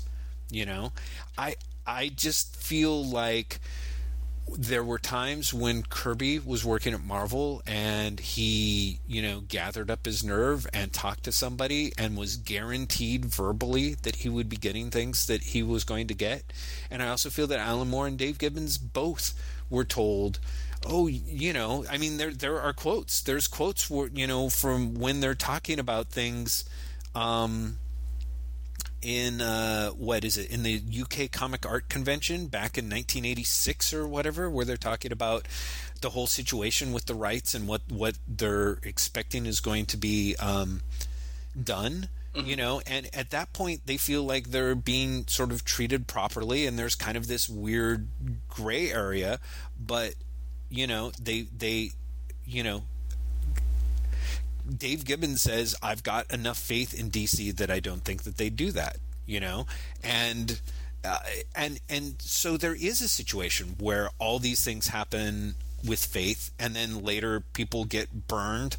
Um, and yeah, I don't think I don't think it's totally cut and dry. I think I think Dave Gibbons is, sits there and is like, God damn you motherfuckers! Like he went through it with the the Watchmen stuff, you know, for the Watchmen the movie, and then with the before Watchmen, I'm sure he was like, man, I do not want to say anything, but but like you said, but I, I want a chance at you know pitching my OGN next year to these guys, or I've got a follow up thing that I want, or they told me that I would have a shot at being able to pitch or take over uh, the new DC 52 title. You know, you're so tied, you're so shackled, not just to the work that you've actually done, but to the promise of work that, yeah, you, you're always out there gambling and you're always gambling against the house. And if the house decides it wants to fuck you, you know, it, it, it does you know? So i think i think the Watchmen contract probably looks pretty cut and dry and any judge in the world is going to be like yeah you know you guys looked at it and you said it. And people will be like well but what we were promised you know? And and the judges are going to say well promised if you wanted it in the if you, it was something that you wanted a guarantee of you should have had it put, put in, in, the, contract. contract. yeah. You know? And i'm like i think that's a really easy thing to say when you're a 47 year old judge as opposed to a 23 year old freelancer yeah. You know? The other thing is like I think that's completely unfair because it's because Watchmen created its own market. Watchmen created a market that didn't not exist prior to. I think it's, I think it's really, and I think, I think this is the problem. I think that legally DC is in the quote unquote right mm-hmm. to say, well, you know, our contract is completely fair. It's you know this this accident happened and it benefited us, but it could have gone the other way. Which you know, sure. Mm-hmm. Mm-hmm. I, I don't know. I just you know, I I'm sort, I, s- ambivalent about the whole thing, Jeff. I know I can't, and I can't blame you. I feel the same thing. I wish that DC would look at it and go, "Hey, you know what? We've made more money off of Verti- off our Vertigo titles than we have off of Watchmen. Watchmen makes more than every single other Vertigo title individually, but the Vertigo titles that we have in aggregate sort of outweigh Watchmen, you know? And as a way of being like, yeah, you know what? 20 years of having creator contracts and creator participation will ultimately do you better overall than having this one lightning bolt, you know, in a jar that is just going to be making you money forever, you know? Um, I just I it, it's it's one of those situations where it's kind of it's I, I'm, I'm impressed that it's like just a bad level of bullshit. I actually love. I don't know if You're this is. impressed that it's a bad level of bullshit? I am. I'm impressed. love 'cause that it's fucked I, up. I got to tell you. I- Well, you know, because it is. It's one of those situations where I think it's very rare that we have situ we have opportunities to, I guess, Uh, ethically challenge ourselves in real time you know to to sort of you know again do sort of the bad faith cover-ups of like well we don't really know what Kirby would have wanted or well you know it's true that Kirby you know was very angry at the end but he was also making very unrealistic claims and therefore the rest of his stuff is suspect you know. I mean here it's very much as crazy as Alan Moore is he's kind of like yeah you know they had this contract and they have every right to fuck me, but I have no right to be happy about it, and they're complete fucking bastards to do it, and it's completely an opposite to what they said that they were going to do, but you know, but legally they've got the right to do this, so you know, comics is a cesspool and fuck everyone, you know, and I think that that's I kind of like what Spurgeon said months ago, which he sort of relinked to, which is like, I don't really think that Alan Moore is that crazy and cantankerous about how shittily he's been treated because he's been treated shitty. He's got some serious passive aggressive issues that I think need to be worked out, but I, I suspect those are in place whether or not he'd gotten boned by Watchmen or not. Mm-hmm. You know?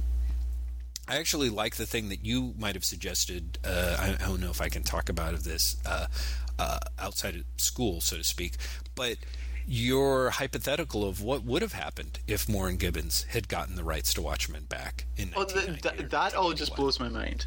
Mhm. Like, I can't even imagine a world where they did, if only because I don't think it's still be being printed. Yeah, you've said that. I can't believe that that's true. On the other hand, maybe. I mean, maybe. I mean, you know, it's not like. Oh, okay, that's not true. It might be in print now. I don't think it would have continuously been in print. Yes. No, no, I no, think- no. I think and that it- I again, think I'm still up in the air. Like, you might be right. On the other hand, maybe it would have been one of those situations. Like, it starts getting all so skylarky. Like, no, Dave Gibbons would have totally taken care of the publishing part of it. No, no, exactly, yeah. But uh, Yeah. no, but part of it is, and this is the thing I keep coming back to every time um, I think about Alan Moore these days. His refusal to let 1963 be collected. Mhm. Mhm. Like, what if that had happened with Watchmen? What if he owned Watchmen, then he fell out with Dave Gibbons? Sure. Yeah, he fell out because he thought Dave had been, you know, rude to him at a party or something, and Yeah. like, okay, take it off Yeah, the because market. that, yeah, 'cause that's the thing. For everyone being like, you know, Alan is completely right and was completely fucked by DC. Mm-hmm. That's true, but it also doesn't change the fact that Alan Moore has also fallen out with people for the most random of reasons. Yeah, yeah, agreed, agreed. No, I don't. I I know. I mean, Like- that very well like- could have happened, but I foresee, I see this world where they'd gotten the re- rights reverted to them after a couple of years. Like, like DC collected it, it sold our rights, went out of print, they got the rights back. It was probably out of print for a couple of years after that. Say, it went back into print, and then at some point, Alan Moore fell out with David Gibbons for whatever reason. Mhm. Maybe Dave Gibbons wants to do a sequel and he didn't. Whatever. Mhm. Mhm. And then Watchmen becomes Miracleman again. right, Do you know what I mean? This thing that everyone's like, it's the forgotten classic. right, right. No, well, yeah. I mean, it, it is. It could. It very well could have happened that way. I mean, you know, they they could have turned around and you know, like. Oh, hey, we've stopped publishing with them, but you know, good news, we've signed up with like I don't know Malibu to like you know republish Watchmen. You know, it's it's there's all sorts of Yeah. weird bullshit that could have gone. But that's there's what a I mean, like- million ways like, it could have gone wrong. They could have published with anyone, but Mm-hmm. if the relationship with the, between Moore and Gibbons had fallen apart, and Moore had decided that he didn't want it in print anymore, then it would Yeah. print. Do you know what I mean? Or vice versa. If Gibbons has Right. for some reason decided he didn't want it in print anymore. Sure, absolutely, absolutely. Uh, I, No, I think it's- it's I think in a weird way, Watchmen is what Watchmen is because DC were dicks. Right.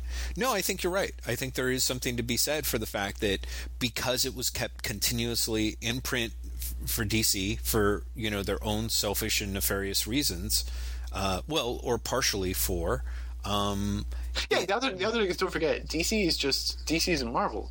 If something's selling, DC will keep it in print. yeah, Like Yeah, that, yeah. that's the way they work. I, it's not like, for example, if this was Marvel or if DC had, that's not fair. If DC had Marvel's attitude to keeping books in print, and Mm-hmm. Watchmen was the only book that is in print, right. At that Right. sales velocity, then I'd be Yeah. like, yeah, this is nefarious. But as it is, I Yeah. think it's DC just being like, this is selling. Let's do another printing. This is Absolutely. selling. Let's do another printing. Yeah, yeah, yeah. Exactly. It's it's like uh, it's like uh, Dark Knight Returns. You know, Dark Knight Returns. I or Sandman. Yeah, or Sandman. Once it went into print, it is not left. You know, so um, I, I don't know. I don't know. It it, it that is kind of a, a mind bender to consider. Um, I think I'm fascinated to the extent by which Alan Moore has had so many poisoned wells, though. You know, What do you mean? because I don't. This is sort of a poisoned well. You know, Miracleman is a huge, you know, the poison chalice. I guess is what he Oh, no, but- actually but- referred but to Miracle think- Man as. But also, he kind of got out of Miracleman before it went tits up, if that makes sense. Oh, sure. No, he did his full thing, and then he tried to set it up to to have it be this like perpetual engine machine of rights being exchanged and blah blah blah. And it was a very lovely hippie idea. It didn't work, and it again became a poison chalice. But you know, you look at big numbers. You look at 1963. Um, Oh yeah, no, it's it's it's astounding the amount Mm-hmm. of situations that he seems to have walked into. But Yeah. again, that's where I get back to the like, how much is he walking into them, and how much is he creating them? how, how much is he creating? Uh, Yeah, right. To what extent is he? Because he he's either the unluckiest man in the world, Right. Right. or he's contributing to it. Yeah. Because what creative partnership has not fallen apart? Well, in theory, Kevin O'Neill, right? Like that's still going I strong. And it Yeah. has for a, a, a, huge chunk of time. You know? Yeah. So, but yeah, no, I mean he's not speaking with Bissette anymore. I don't necessarily know. I think he's still on good speaking terms with Veitch, Rick Veitch, but Veitch, of course, is on pretty good speaking terms with anyone, everyone, as far as I can tell. You know, that's I mean, Eddie Campbell, I guess. yeah. Eddie Campbell, you know, I think is is a, is another one. Um, so yeah, it's, I don't. it's from hell the the Alan Moore book that worked out. It seems like it. It seems like it. And even then, I mean, it had it had one of the it- world's most tortured birth processes. You know, I mean, how many publishers did it? Oh God, yeah, it was all over the place. But I mean, Yeah. it eventually got collected under Mm-hmm. Eddie Campbell's control. Right. The movie was made, Mm-hmm. and they just didn't mention Alan Moore as he's always wanted. Right. And he seems, you know, Yeah. He's fine. okay, I guess with that. Mm-hmm. You know, is, is that is, is from hell the best it's ever going to get for Alan Moore? That's kind of sad. Yeah. I I don't know. I think so. And and there is that concept of like, you know, eh, eh, eh, and is it the best that it's ever going to get for Alan Moore because Eddie Campbell was so incredibly conscientious about it, you know? That Yeah. that Campbell was the guy who was willing to pick up and carry the ball through, I don't know, various top shelf negotiations or doing a variety of the other stuff, you know? Yeah, I I, I suspect it is. Mm-hmm. I suspect ultimately, Alan Moore works best with very forgiving people. Because Mm-hmm. you know, uh, whenever you see people talk about Kevin O'Neill, Mm-hmm. personally, as opposed to his work, they're always like, you know, he's the nicest man. Right. And Eddie Campbell is the nicest man as well. I mean, they're they're both incredibly nice, gentle, I guess, Mm-hmm. sincere human beings. Is you know Yeah. is is that the key? That Alan Well- essentially has to be the dominant one in the relationship, and and his partner has to be willing to forgive him his foibles. I, well, I think it's actually weirder more than that. I mean, I could be wrong, but I get the sense that part of it is is that um, Moore is the guy who needs to be the dominant one, but is also the guy who like feels incredibly uncomfortable being the guy who's like sitting at the table, you know, pushing drafts of the contract back and forth. Yeah, I think he has. know? To, I think he has I- to be in control, but he doesn't like to be in authority. Yeah. Oh, that's a, probably a perfect way to describe it, which is kind of the curse of the, the passive aggressive, I think, in so many ways. So, Yeah. yeah, it, it's super important to him that it's like, okay, well, can you just handle that, Steve? You just take care of it. You know what I want, you know? And then, of course, someone does that. He's like, what? I didn't want 1963 snack crackers? What are you talking about? Well, I thought you did. What? Clearly, you don't know me at all. I, I refuse to talk to you anymore about this. Exactly, So that's like? I finally, after 50 some odd episodes, have an excuse to use my Alan Moore accent, and I haven't been doing it. You know? Go. It's like, hello, Go. Steve Bissette. I can't believe you. Hello, Mary Poppins. Uh, I don't know. Hello, hello, hello. Jolly good Go. day, jolly good day. You screwed me over on the 1963 snack biscuits. What do you think? That was totally worth an hour and twenty minutes. Just that. Hello, Henry Higgins. It's me, Alan Moore. Um, Isn't he from like Northampton or something? It doesn't matter, man. It doesn't matter. When in default, Dick Van Dyke in Chitty Chitty Bang Bang. Hello. Yeah. I love how Oh you actually said hello, Mary Poppins, and hello, Henry Higgins, and then you name drop Chitty Chitty Bang Bang. D- isn't isn't Henry Higgins in Chitty Chitty Bang Bang? My Fair Lady. And Mary Poppins is in Mary Poppins. I don't even Oh, think right. Dyke was in Chitty Chitty Bang Bang. Is is he in Chitty Chitty Bang Bang and Mary Poppins? He's definitely in, in Mary Poppins. I don't know if he's in Chitty Chitty Bang Bang. Wow, that is great. Well, obviously, obviously, It- Graeme, you're not familiar with my work, League of Extraordinary Chitty Chitty Bang Bang, in which Dick Van was, Dyke meets was all the great heroes. Bang. You're fine. Okay, thank God. There's like half a sliver. Sadly, Mary Poppins and Henry Higgins are unbilled cr- cameos. No, no, no, no. I'm I'm all for your League of Extraordinary Dick Van Dykes. The League of Extraordinary Dykes, which, believe me, I had a very different idea for, but I've revised it after working That was on my, my accent. Lost Girls sequel. Working on me accent, exactly. You know what I'm saying? Wink, wink, Please, nudge, please, nudge. please stop going Australian, please. Is it Australian? Oh, it's it, getting I there. keep trying for It's- Cockney. It's definitely getting Australian. Hello, mate. Uh, yeah, I guess that's a little closer, isn't it? I don't know. It's a shame. Anyway, do you remember when we had all those questions and we were like, "My God, we're never going Yeah, to we were like, those." I wonder if we'll get through the last 30 questions, or we can talk about Before Watchmen and Alan Moore for an hour and 21 minutes. I know, I know. That was a little long. We To be fair, listeners, you're not going to get an hour and 21 minutes because there's a part early on where you went to talk with Edie for a bit. So it's probably only like an hour and 15 for you listeners. It's, It's about- fine. it's like an hour and 18 minutes. I don't think it was like five minutes, Graeme. It was more like two. Uh, yes. So, So yeah, those questions, huh? that that Hmm? that didn't happen. what can happen now? Do you have the questions? Do you remember? I do, I do, I do have the questions. Oh, um, okay. First of all, do you have hard stop today? I kind of do, yes. I, Okay, I need to be when? off the phone in, In 20 uh, it, yeah, in twenty minutes. No, let's let's say an hour. Like, We've got we've got an hour. Seriously, because you have you have, you have at some point to deal with the thing you were dealing with before we got on the phone. Yeah, I I'm know. not to, I'm not going to be responsible for you and Edie falling out over this. I totally appreciate that. Let's let's make it an hour, a hard hour. I can do that. Okay, Okay. okay, okay. So questions. Let's see. MB asks, "What do you think of Baron and Rude's Nexus?" You know, I've always been slow to warm to it. Um, I, I, I, I adore Rude's art. I really and truly do. Um, Mike Baron's scripting style is so strange to me. He's such an oddly affected uh, writing and prose style, and there's a way in which I've always sort of dug how atypical it is. Um, like for example, on those first couple of issues of the Flash reboot. Um, but even then, I found it being strangely to me strangely on the verge of not working. I guess. I guess that's I, I, like I, a- I think that's like I agree with you. Uh, I was going to say it's very pretty.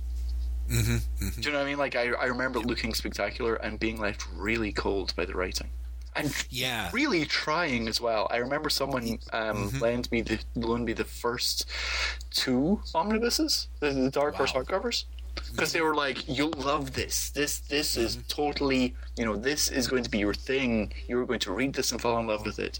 And like I finished them, but I was like, "Huh, so that's very pretty." Mm-hmm. Mm-hmm. And at first I thought it's Yeah. because like you know it's not dated well, or I'm just not in that mindset. And then I read um, American Flag fairly, Mm-hmm. you know, not long after that, and was like, "This is amazing." And you know the, the two are contemporaneous, so I, Yeah, I, they I. I think it's I think it is a case of the writing just wasn't there for me. Yeah, it, it just never. I remember b- back when the book was being published, and it was just like a corner. You could not pick up an issue of Amazing Heroes without somebody ranting about it and reading many interviews with Steve Rude and being like, oh, you know, he's really trying to do this you know layered uh, uh, story that's somewhat ambiguous about the nature of justice and then i just picked it up and it really reminded me it really read like the world's most um, perfectly drawn flaming carrot comic you know it just always Oh god, now you've completely ruined that series for me. oh man. Well, sorry. It looks like I'm not going to be picking up Dark Horse Presents with New Nexus now because that's you've totally ruined it for me. Uh, Andrew Brown asks. He asks you a question. I know you bought the Amazing Spider-Man and Fantastic Four comic DVDs. How far did you get in actually reading them? Oh, you know that was that is such a great question um, because I did sort of blanch with that uh, when I read it way back when. Um, so I think I think what's You're like so, so. You're going to say like you know issue 27 of both, aren't you? Right, right. No, no, no, no, no, no. Uh, what what I am going to say is that I think it's worth keeping in mind, just for context, that I have all of the Marvel digital DVDs. So um, the weird thing is, is, uh, is so I picked up Spider Man and I started reading at around issue 120, which is or 119, which is really close to when I started reading when I was a kid, and I read it up to issue 200, uh, which is what 80 some odd issues. Yeah. Um, then I thought I can keep going forward, or I can jur- turn around and jump to the very beginning and reread the Ditko stuff.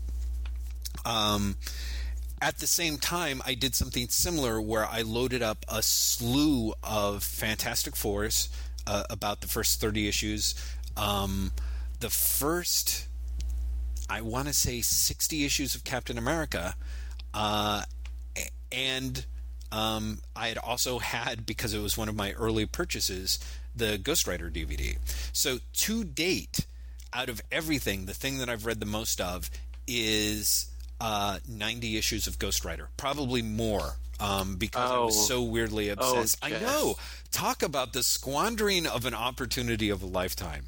But to be perfectly 100% honest, I'm kind of caught in this weird gear of like starting at the beginning for like the Captain Americas, which I've read, I've read maybe the first, uh, right up to Captain America 100, which has been really great. The Tales of Suspense stuff has been um, interesting, was interesting reading. But yeah, I find myself in this weird position of I can either reread all the stuff that I grew up with, or I can start rereading from the beginning a lot of which uh, material that I've read before.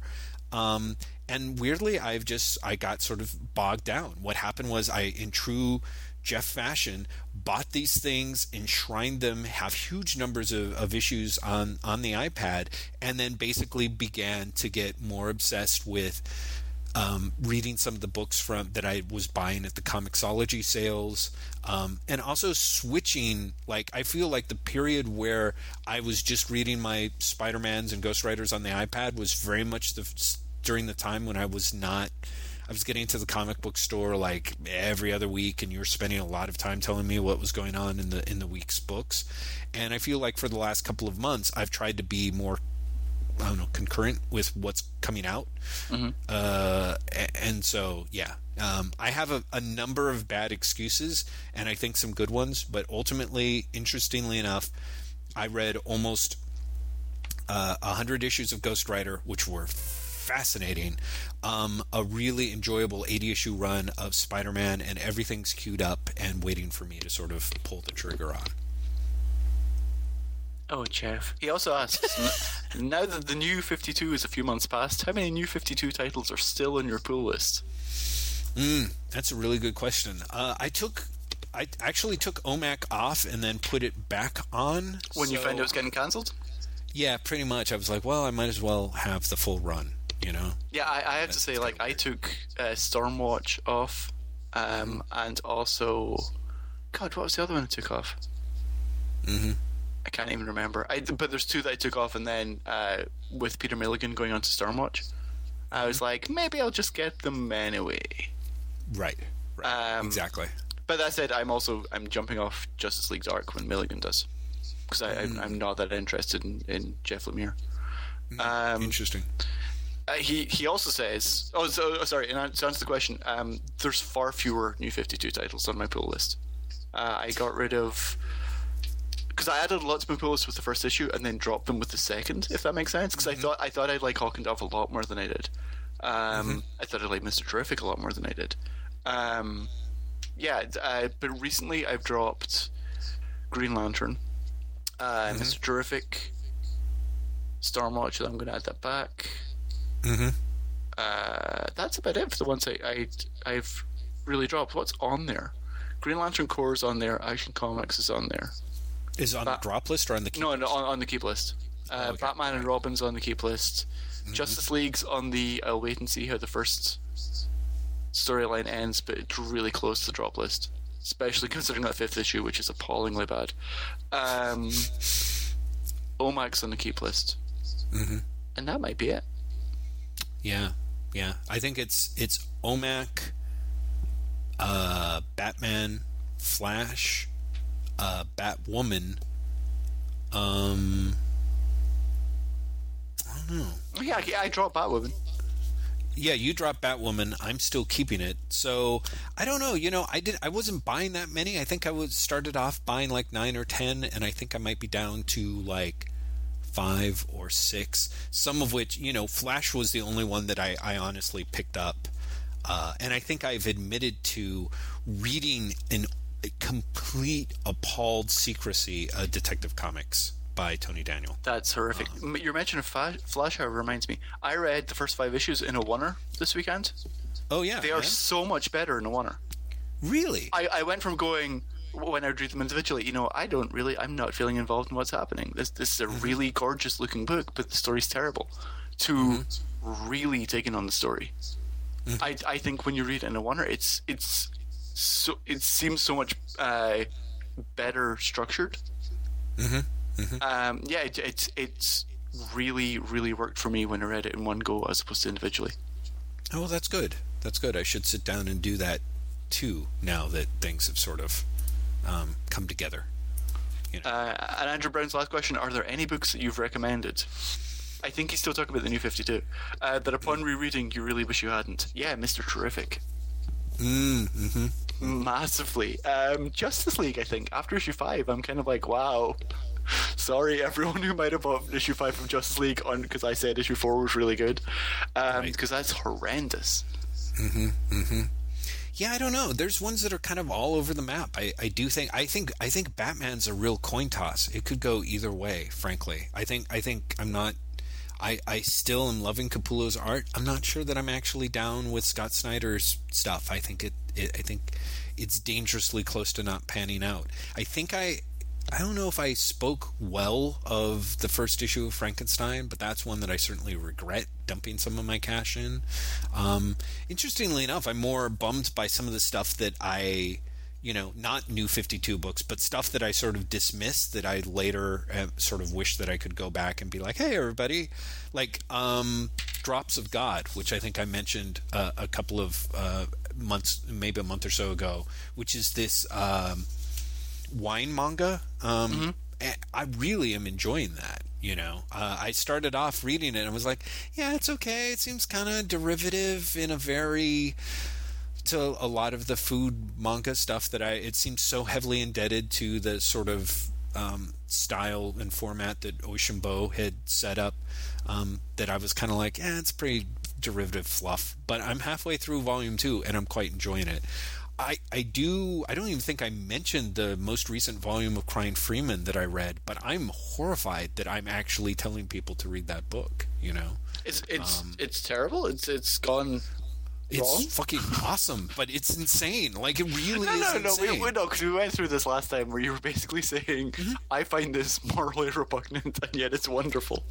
Yeah, yeah, exactly. And it's pretty much I don't know, this last issue I'm not sure if there is as much of that. It's kind of crazy though. It goes the the the most recent volume that's out on Dark Horse, I think volume 5, uh goes impressively hardcore porno for the first 40 50 pages in a way that's kind of disturbing in fact i need to reread that thing because i'm not even sure i remember what ha- i think i blacked out while reading that book uh, That, that's through. also that's also a good sign. That's like me when Yeah. I reread The Filth. and I was kind of like, I feel like my brain cut half of this out in my memory to protect Yeah. me. that is i can definitely see that with the filth uh, for sure um, okay well exciting next question perhaps Okay, uh, Dan Billings asks, with the Celestials po- popping up all over the Marvel Universe, do you think that Alex Ross- Ross's Earth X series will become what Kingdom Come was to the DC a few years ago, where it seemed like that was the direction they were taking? Or are these all Jack Kirby and Silver Age love letters? Uh, the latter.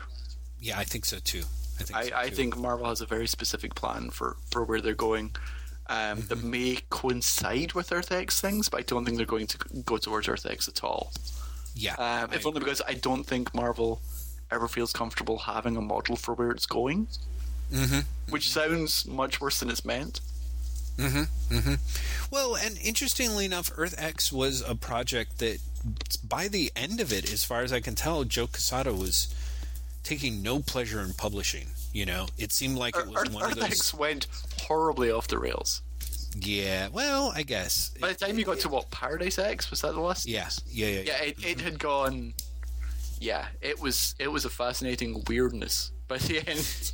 It, it, it it's a shame because because it really was you know so I think that I think as much as I enjoy Earth X and I really do I couldn't really get on for the rest of the divine Marvel comedy but but for Earth X itself I thought was a great read I just don't really see that as being a, an especially big influence uh, I'm not even really sure I don't even think Kingdom I guess Kingdom Come kind of comes and goes as an King, Kingdom Come for DC, re- yeah, it really was. Like there was the for what eighteen months worth of Justice Society. It was a Kingdom Come prequel, and labeled as such.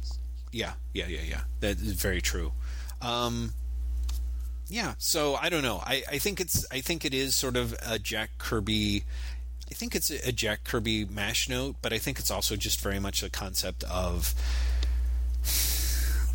it's a good shorthand for awesome. Like I think Marvel is definitely about the like, hey, we're bringing the awesome, and we're well aware that Jack Kirby is awesome. But I think they're very happy to, you know, you know, if Steranko had introduced a character, had introduced a bunch of celestial characters, I think they'd be quite Well, no, exactly. out all the time. I think the Celestials are being used because they are a Kirby concept and they are awesome, but they've really not been used that much.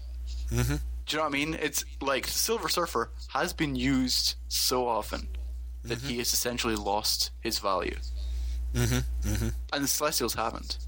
yeah, agreed. I think you, I think the Celestials bring a sense of scale, but have Yeah. been used so rarely. right. Well, I would say you can, you can imprint all your stuff on it. yeah, you can imprint your stuff on it, and it's no surprise that because I feel that way about Galactus, and it also seems like Galactus is right around the corner, going, "Hey, Oh man, someone say I, Celestials." You know. I read um, the last the collection of Mark Waid's last few uh, Fantastic Four issues. Uh huh. Uh, the, the most recent collection just came out. It's called the Ultimate Collection, um, and it has notes in the back from Mark Waid, which I don't know if previous collections did. I literally just picked this one out of the library because I was like, I don't think I've read these issues, and he ends with curing Galactus, Mhm. and the note is you know, pretty much I knew Galactus was going to come back, but I figured this way I could give him a few months off. Little did I know that someone would cure him in a week. A week after his comic was published, Galactus was back. And he had no idea. Yeah. Yeah. Yeah, you know, it's the thing that's really hard. I think that's the other reason why Celestials are exciting because there's that whole realm of stuff where it's like, yeah, I, you know, I just I can't look at Doctor Doom without my eyes crossing, and I sort of feel the same way about Galactus. Whenever Galactus shows up, it's a huge, huge mistake. I think for the Fantastic Four. It's just always a mistake. It doesn't matter in what format. I'm like, you guys have got to pretend this character doesn't. It's like it's like the Joker for Batman like the worst thing that you can do is let a writer come in and be like, "Okay, got the most amazing Joker story." You know, it's like yeah, let him hang around for a couple of years. That's a real all. problem for the Fantastic 4 mm-hmm. Do you know what I mean? It's like, okay, I'm writing Fantastic Four, so I'm gonna have Doctor Doom, and he's gonna manipulate them, and then Galactus is gonna come down. But it's a, it's a great Galactus story, and yeah. everyone's like, "Oh my god, please stop!" Like even Jonathan Hickman Mm-hmm. Even Jonathan Hickman's like, okay, I've got Doctor Doom and I've got Galactus, and you're kind of like, wait, you're, you're supposed to be yeah. the idea guy. You're supposed to be the idea guy. Yeah, exactly. But so yeah, I, I definitely think that those are like really, really blah. Uh, anyway, um, so yes, it would be uh, Earth-X. Uh, I think it is probably not going to be the case. But oh, did you read Defenders number three? Should we talk about that? Can can we? Did, have you read any books this week? Or I haven't read any books this week. I didn't get to. Okay, we'll, we'll hold it off. And yeah, uh, yeah. why should I read uh, Defenders number three? Did you like it? Uh, it was the no. best of the three issues. Yeah, exactly. But that's a no. Like I'm like definitely dropping the book. And uh, there was some some tweet from Fraction or something where he's like, "Hey, issue three's out this week," and it's kind of where I really feel like I start to get my act together. And I sort of see what he's saying because I think he he finally gets a a very interesting take on a narrative voice um, that I sort of would love to see play out. Um, but it's it's just allows not in defenders. Yeah, I think so. Well, I don't know. I mean, not not even in that. Just in in the the whole thing of like, it it's already three issues in. You know what I mean? There's just kind of there's enough lattice work that's there where it's just like, nah, it's not gonna. I I gave you too much of my money. I can I can never. I can't pretend there's a clean slate. There's some stuff that I was looking forward to talking with you with, uh, uh, with uh, about. Um, so we'll just do that next week, though. Oh, I should tell you now. By the way, I have finally read Leviathan Strikes. I, this actually happened a couple of weeks ago, and then we did our question thing last week. Oh but my I god! I finally yeah. read Leviathan Strikes. Fantastic. And what do you think? Um, those are two issues that really shouldn't have been put into one comic. Not even close, aren't they? It's like somebody's like, it certainly shows his range. I'm like, what? yeah, it does certainly show his range. They still shouldn't be put together, though. Um, I love the last page reveal, mm-hmm. which in retrospect makes a lot of sense, but I can't help feel that he pulls it out his ass. I think so much of that last story does not make sense, and I've read it like four or five times. Oh, thank God! Because I, I, really am. I'm... And I'm still like, there's bits of this that like are relying on stuff that's either in your head and you've never said, yeah, or you know, you you dropped and I completely missed it. It seems to be a massive jump forward, and like I missed mm-hmm. three issues in between. Right. Yeah, and it's that it's the total thing where I don't like it when Morrison does that sort of thing, even on like monthly books. Having that happen after six months, like I'm convinced the reason why they put those two issues together is so that the editors can say, no, look, see, it wasn't us. Like that's how disparate these two are. Like you're going to come in cold into this last chapter no matter what.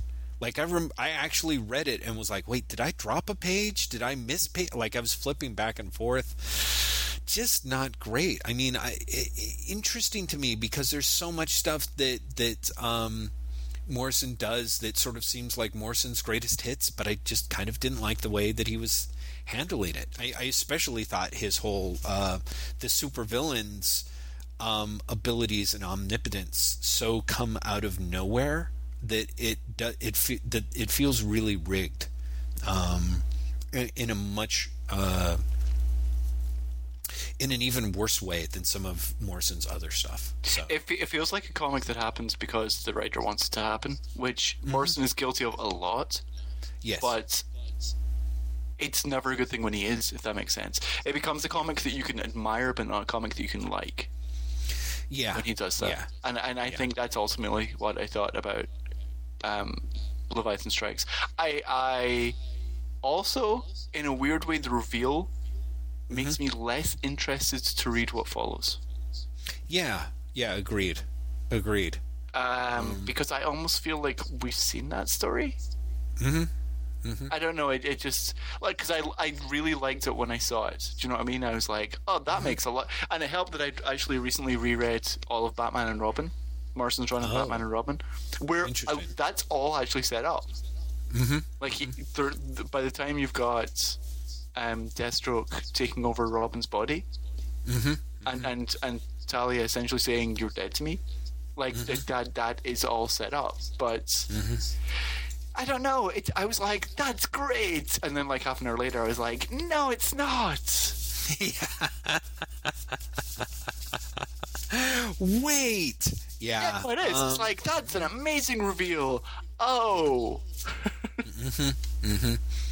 Yeah, yeah. I don't know. I mean, my yeah. We'll see. We'll see where it ends up going. But yeah, okay. Well, that's good. It's interesting to know. I was kind of like, I'd be fascinated. Part of me was like, oh God, what if Graeme reads this and thinks that it was absolutely exceptional and mind blowing, and you know, I'm going to be like, ah.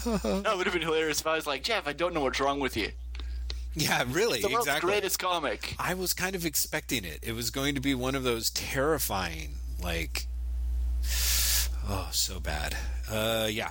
Okay. Well, anyway, so good. You read Leviathan Strikes. Thank you. And you Finally, no. This this saying. week I've totally been reading the things I ordered by mail order that I told you about the other day, Hmm, mm-hmm. um, which are the Machine Man. I'm only two Yeah. issues into Machine Man, but holy God, Machine Man's amazing. Yeah. Machine yeah. Man is totally Kirby Kirby Prime. Yeah. Yeah. Yeah. yeah, It yeah. really is, and also. Mm-hmm. One of those things that I wish like someone would bring back and play for laughs, if that makes sense. It's funny. uh, It underscores why Ellis's Machine Man doesn't work for me. Mm, mm. because it's missing the joke in Kirby's Machine Man. Like it's actually the opposite of the joke of Kirby's Machine Man. Oh, interesting. Interesting. Because well, Ellis's Machine Man is fleshy ones. I am a robot. Fuck you. yes. Kirby's Machine Man is funny because it's a robot who doesn't fucking look human because he has those massive eyes. Mm-hmm. Trying to convince everyone, including himself, that he's a normal guy.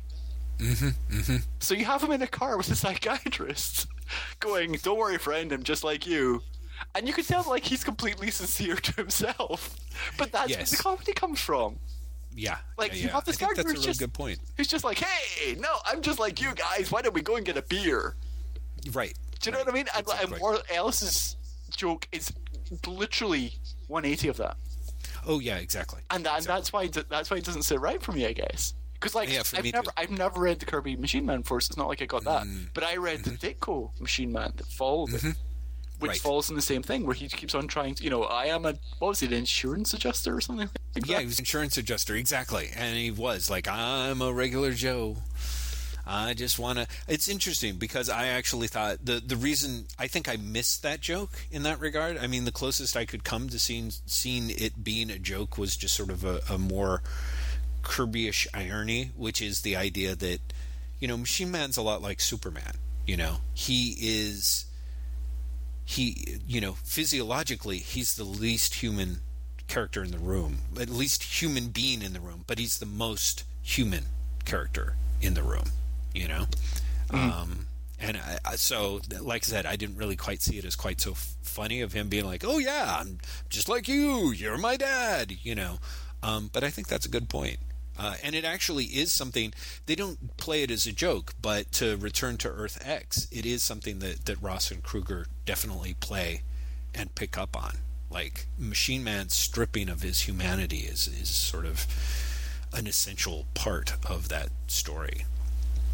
Um, it's just not done very well or dramatically, I think. But yes, I've been reading Machine Man and um, the Micronauts, Hooray! the, the Micronauts Special and Edition, Wow! which is the fir- it's reprints of the first year of Micronauts, wow! um, which is great. Isn't it good? I, Again, I remember I, would haven't re- I haven't stuff. read those original s- stuff at all. Like I got into Micronauts from the British reprints, which I think were like issue thirty or something. Like it was Pat Broderick, it wasn't Michael Golden. Um, Yeah. And so reading like the original stories, I'm just like, this this is amazing. Yeah. This is really good, like space fantasy stuff. Oh, it's it's it's really it's uh you know in some ways it's sort of out Star Wars the Star Wars comic for me. Oh, it it, it totally does. Like it it's it's just it, it's quite clearly a product of Star Wars era, mm-hmm. but done with such sincerity. Oh yeah. that you're, you you don't care. You're just like, this is great. There's a there's a princess who's having to pretend to be a puppet. Holy shit! Right. There's Darth Vader. I mean, Baron Karza, but come on, Darth Vader. Like, You know, yeah. It's, Oh no, it's it's good stuff. Um, that Yeah, and um, yeah. I also got the X Men Omnibus Volume Two out of the library, which is the last Claremont issues. With all the fill-in stuff, and then the first ten issues of the X Men series that followed. Good lord. It's um, if- it's it's a fascinating read. I do you want to elucidate on that? Uh, Uh, it's it's the, the, the seeing the difference between Claremont X Men and non Claremont X Men. I didn't realize it was so stark and so obvious and so immediate. really.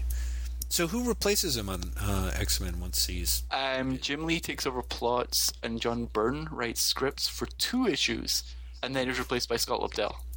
Ooh, so Lobdell moves in there pretty early on. Yeah. Huh. Okay. Interesting. Um, but it's it's like there, there's there's a noticeable difference. Hmm. And it, it's kind of amazing because Byrne's trying his best to channel Claremont, Right. um, but, it's in he's every, such it's in different everything. person. Yeah, Yes. he's such a vastly different personality. Byrne is. Uh, but also, like the plot structure becomes immediately simpler. Mm-hmm. Mm-hmm. It, it's weird because uh, after having picked up X Men Forever, Mm-hmm. whatever that was, like two or three years ago, um, Claremont's last issue of X Men, X Men issue 3 Mm-hmm. really feels like an end. Mm-hmm. Like there's really a sense of, yeah, they could have cancelled the book here. really? Is yeah. it all them sort of walking off into the sunset-y kind It's of thing, it's or do you mean? it's Magneto killing himself, Ah, which of course that stuck. But um, you're right. Exactly. Exactly. No, it, it's uh, so the the, the plot of, the plot of those first three issues is Magneto comes to believe, which is not true, but he comes to believe that when he was reduced to being a baby by God, whoever, the prime mutant. yeah, well remembered in Defenders, Yes. um, he was then given to Moira McTaggart, basically Mm-hmm. to keep to keep watch of him, and she did something to him that reprogrammed his his uh, his genetic structure that made him into the the reformed villain for Claremont's run, Mm-hmm. and he understandably goes batshit, Mm-hmm. and it's basically like, "Fuck you! You've totally ripped my mind." Uh, and the you know twist in the tail is it didn't work. Mm-hmm. She tried it. It as soon as he used his powers, he reverted back to who he really was. Yada yada. Um, but this comes out when his his new team of evil mutants have basically like stolen nuclear warheads and are about to nuke Earth from orbit. And he, Magneto, ex- detonates the warhead in space himself, Mm-hmm. essentially killing himself with a like a psychic flash to Professor Xavier. That's basically we're completely different people. We both had the same aim, mm-hmm. but I could I could never be you. Mm-hmm.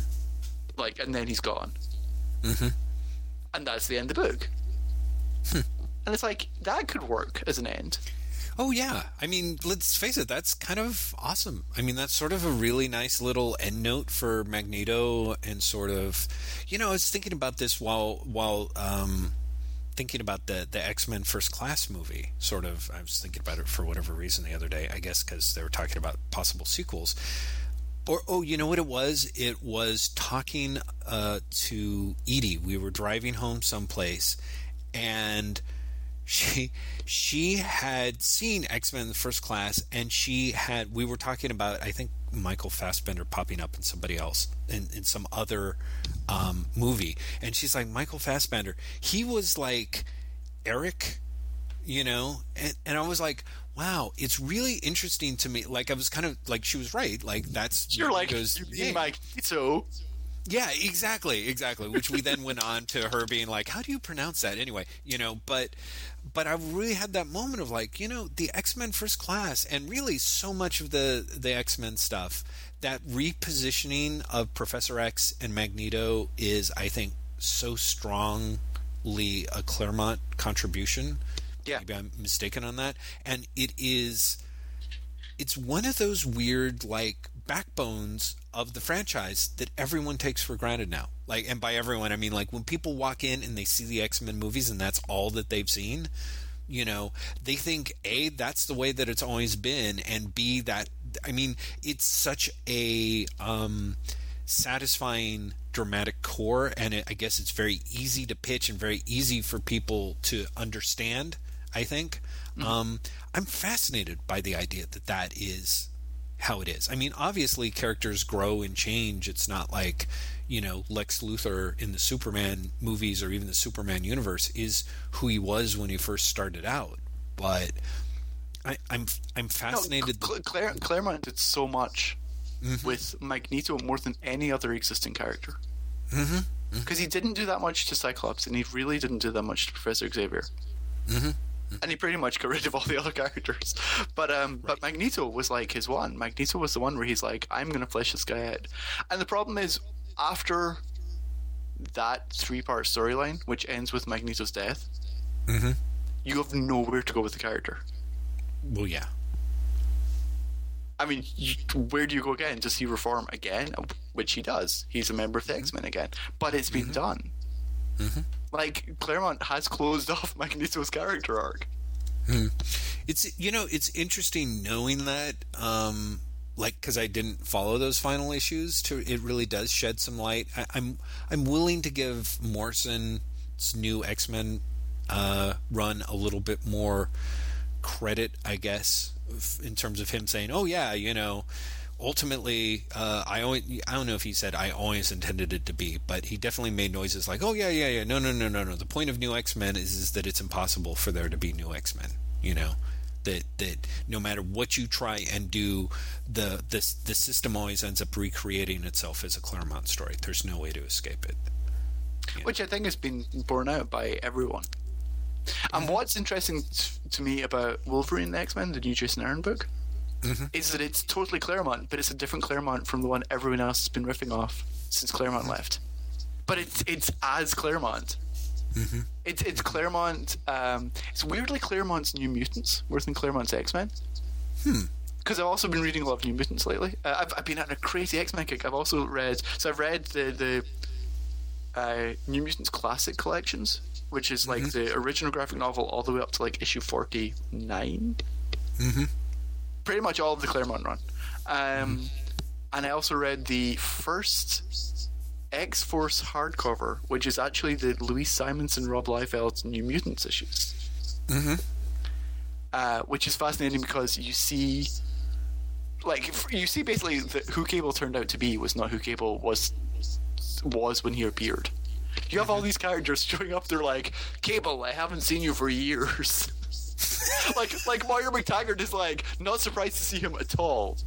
She's like, you've not changed. And, coming looking back at it now, you're like, wow, how does she know who he is? Do you know what I mean? Like, Right. This guy's son of, of Cyclops. And, and- In an imaginary reality, and Yeah. yeah. um, so yeah, there's lots of that. But yeah, Wolverine and X Men is it feels very much like the Claremont New Mutants to me, which I love about it. Interesting. The the earlier McLeod stuff or the later Sienkiewicz stuff or both or Um, the earlier McLeod stuff and the later Jackson Guice stuff. Because the problem with Sienkiewicz, the problem, the thing about the Sienkiewicz stuff is Claremont really wrote to his artists. And so Sienkiewicz comes on. And Oh, yeah. Chad, like all of a sudden, the book becomes so much darker. yeah. so much darker during his run. Mm-hmm. You know, he- he- uh, there's the Demon Bear story. There's the Legion story, where all of a sudden it's Yeah. like Professor Xavier has an illegitimate bastard son, who, Right. by the way, he's he's basically like a vegetable, and Professor X isn't even going to take him on. Professor X is just going to leave him where he left him Yeah. after the story's done. Like that's really Right. fucking dark. And then when um, Mary Wilshire comes on and Sienkiewicz is just inking, he fucking kills the Inhumans. he kills them. Wow. He kills them and then they come back and they're brain damaged. And they're like, it's not a. I can't remember. They're actually basically zombies for like three issues. Jesus. Wow. Yeah, no, exactly. I do remember that that transition was just so uh, rough for me it, when I was reading it at the time. You know, um, I kind of jumped off the book. I was like, "This art's amazing," but yeah, no, it was it was it was so ultra dark. It's interesting that it still holds up that way. Yeah, no, it's, it's when you're reading the collections, uh, especially if you read them like in a big batch with like you read the six together like I did.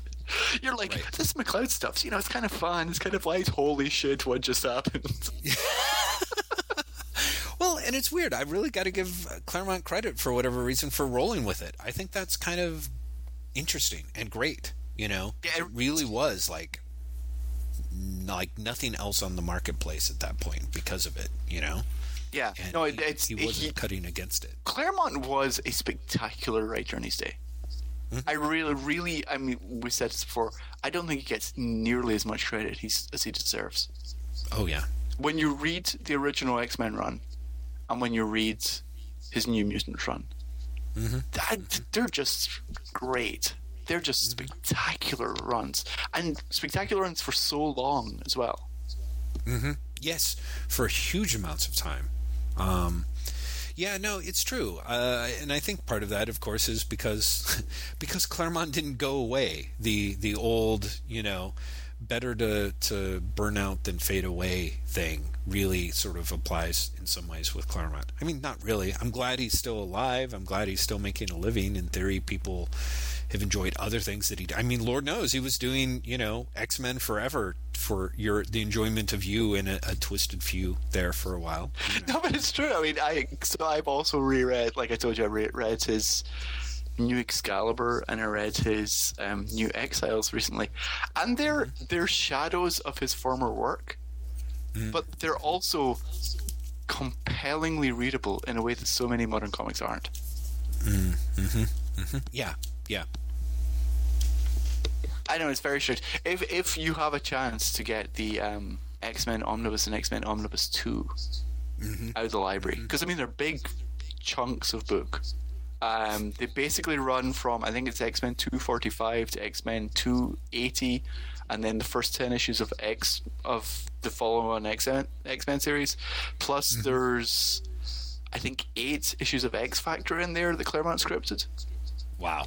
um like it's basically all of the shadow king storyline that claremont set up. Uh, and then of course he resigns and walks off the book at the very end of that story. As in he doesn't get to write the end of that storyline because he's he's walked. And then he, and then he came back for his three issue severance with the the launching x-men. Man. it's, I feel really bad for him because literally he, you know the story about him resigning, right? Mm-hmm. That he, that Uh, he, walked, he literally walked off and then agreed to come back for the first three issues of X Men as his severance.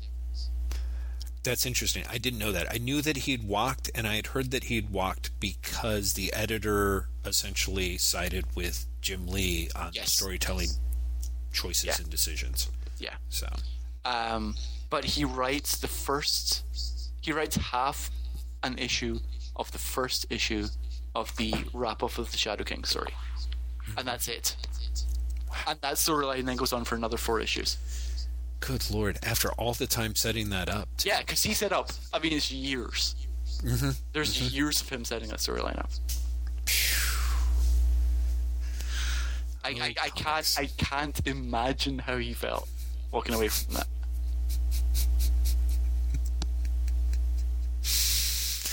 I, I can't either. I mean, uh, you know, I mean, I think I think there's just that that I don't know. It's, it's I'm sure he probably did not feel great. Let's Let's put it that way. Well, there's the apocryphal story that he said he felt fine and then he immediately got in a car crash.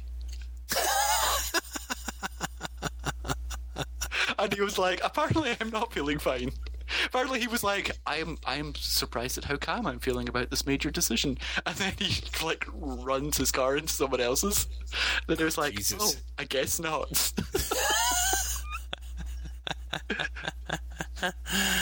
Ah, man, you know it's a shame. I, having sat near him and heard him talk, I he is kind of uh, an excruciating bore, um, which is a shame because it would be kind of wonderful to have someone write an actual biography of him.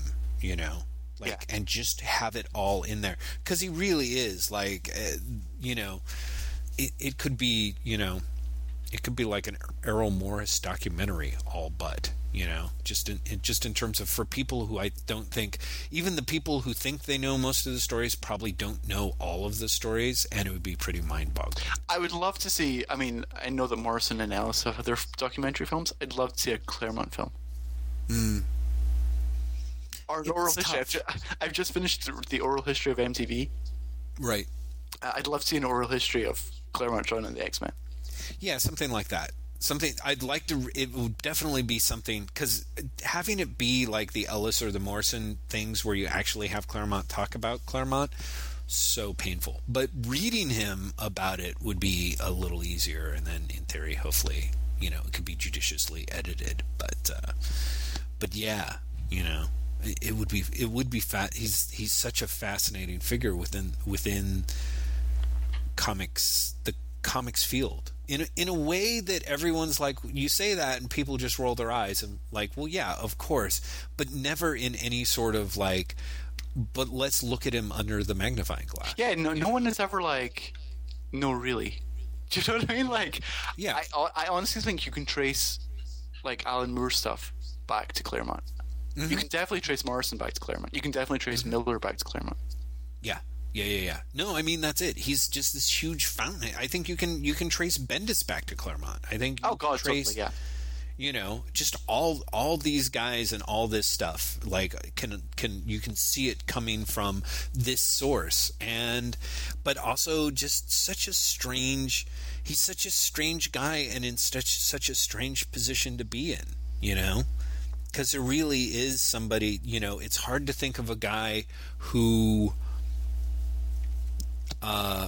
w- what i guess was never really seemed to be that flashy about being an an auteur, I suppose. You know, um, you know. On the other hand, clearly has a huge like is hugely interested in talking about himself again from having encountered him. Uh, you know, he's clearly full of himself, and yet not full of himself in this weird, like, you know, I'm the greatest son of a bitch to ever write comic books ever. You know, he's just kind of like, oh, it, kind of that comic book nerdy thing of like, oh yeah, this is really interesting, and I would love to tell you this story, and you'll never guess what you know Howard Mackie said to me, kind of thing. You know, uh, just like no, don't talk to it. Tell us a little bit more about why the hell you thought that it was uh, like. At what point did you decide to start having your dominatrixes dress up as your characters? You know, that that sort of thing. You know? And that that's stories he'll never tell us. Right, and it's a goddamn shame because it really would be fascinating. Oh no, I'm telling you, I, I would read a tell-all memoir from Chris Claremont any day of the week. I think even the stuff that he would tell would be fascinating because he was there. He started what the early '70s at Marvel as an Oh, yeah. intern, Yeah, or yeah, late yeah. '60s. Exactly. Like he was there for so much of it, and he saw it become Mm-hmm. Marvel as not maybe not as we know it today, but definitely Marvel as we knew it pre-bankruptcy, which is the massive yeah. change. Yeah, it's huge. I mean, it's huge. I mean, he really did go was there through more eras and and more and successfully through more eras. Yeah, You know exactly. I like mean? he he was there as I mean X Men was the best selling comic pretty much continually during all that time.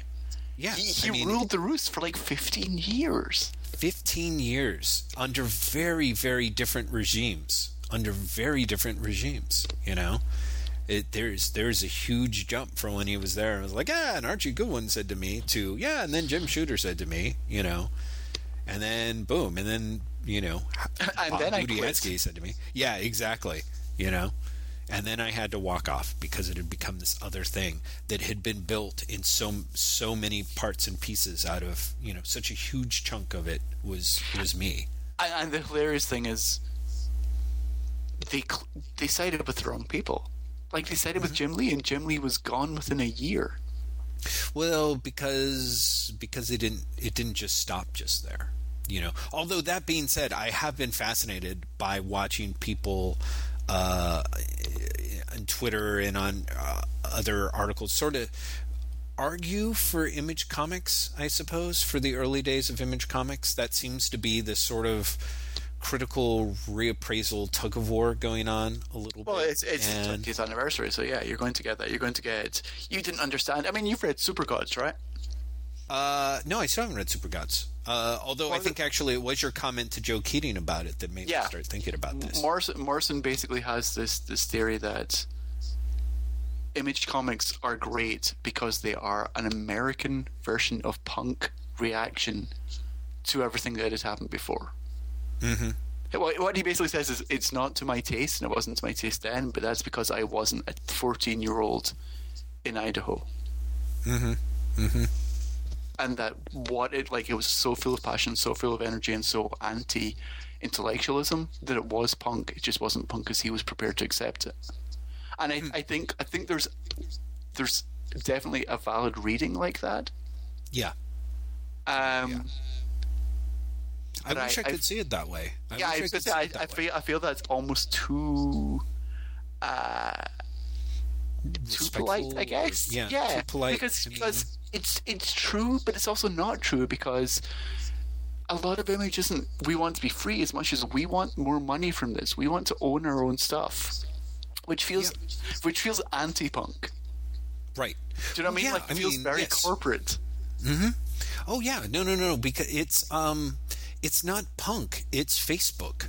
You know what I mean? Like it's the it's the first of the internet startups before there was an internet and a startup. You know, it's a bunch of guys who go out and do their own thing because what they want is you know they basically they want to be the ones that can like drive themselves to golf courses but you know to me image is a um the the values inherent on it are still so appalling to me you know because so much of it was not just we want more money or we want to own the rights or we want to be the ones that make the you know the fruit of our labors. That's all fine you know I, for me. But but the stages of like yeah we're going to get there and we're basically going to create you know issues that are jam packed with characters that are just potential toys and we don't like having other writers tell us what to do because they have a tendency to put in too many crowd scenes you know like i still remember todd mcfarlane was like yeah you know uh, David Michelinie wanted me to draw all, every time I turned around. It was a new army of thugs, and I just didn't want it It was like that was just too much work, and that was it. There was a huge chunk of it. Image was just so much of a yeah. That's too much of what I don't want to do. You know what I really want to do is I want to make a lot of money, and I want to set up my own work for hire studio. You know, Yeah. and, and I, I want to draw splash pages every couple of pages so that I can resell them. Yeah. Yeah, yeah, yeah. I mean, if punk was a reaction against something, like I don't ever want to be Pink Floyd, you know, um, Image was very much like the, yeah, yeah, no, I, I want to be Pink Floyd and um, get me up there on that stage, you know, and, and I'm big enough and, and in fact, now I've bought the auditorium and anyone who wants to come see you know again to me it's really it's much closer to to the facebook concept of like well no we have the right to make something and if everyone likes it we have the right to profit off them any way possible because that's that's the american dream you know Oh, how ironic that you say that when we've been talking about Watchmen all this time. well yeah exactly so true I think that's a good place to stop, sir. i think you're right i think you're right. I, I uh, apologies to everyone because we really literally made it like three questions into the thing. um, we Coming up in we, 2013. I, was gonna say next week, barring another crazily dramatic, divisive thing that I start off saying I'm bored about and don't want to talk about, and then we talk about for more than an hour. So sorry Um. I just so funny. I'm like, yeah, I, I'm I'm over this, and you're like, are you? Yes. Let me explain to you for an hour why I'm over it. oh man. Uh, yeah. That hopefully next week we will actually get to your questions pro- uh, properly, and Yes. you know, I, I really don't think there's going to be anything that's going to get us as. I, it's not even like we're arguing. I think we're both uh, ambivalentizing each other. Yes, we are. Well, We're I- both like, I don't know how I feel. I don't know how I feel. Well, you could say this. Well, you could say this. That was it for like an hour. Everyone, I have no idea if it was listenable or not. I'm really sorry. You know, I think it's going to be interesting because I do think that I, one thing that's great is we're both hugely ambivalent about it and well behaved, but I nonetheless feel that we're sort of on opposite end, like No, I was like, going to say, I think we're ambivalent in different directions. in different directions exactly. So I kind of think that that might be. Hopefully, that'll end up being a more um, refreshing sort of conversation than the, uh, you know, no, I don't suck, you suck. Um, sort of tones that, that has been taking place on the internet. No, but to be fair, I suck. No, no, man. Believe me, I, I can. I, I'm the one who's sucking here. I actually referred to Henry Higgins and Mary Poppins while referencing Chitty Chitty Bang Bang. So I think that's, I think that's a good- sign that you do not suck. I don't. I, I think you actually that might work uh, in opposition to your original intent. let's let's leave that up to the listeners. Let's put it that way. Listeners, All right. it's over to you.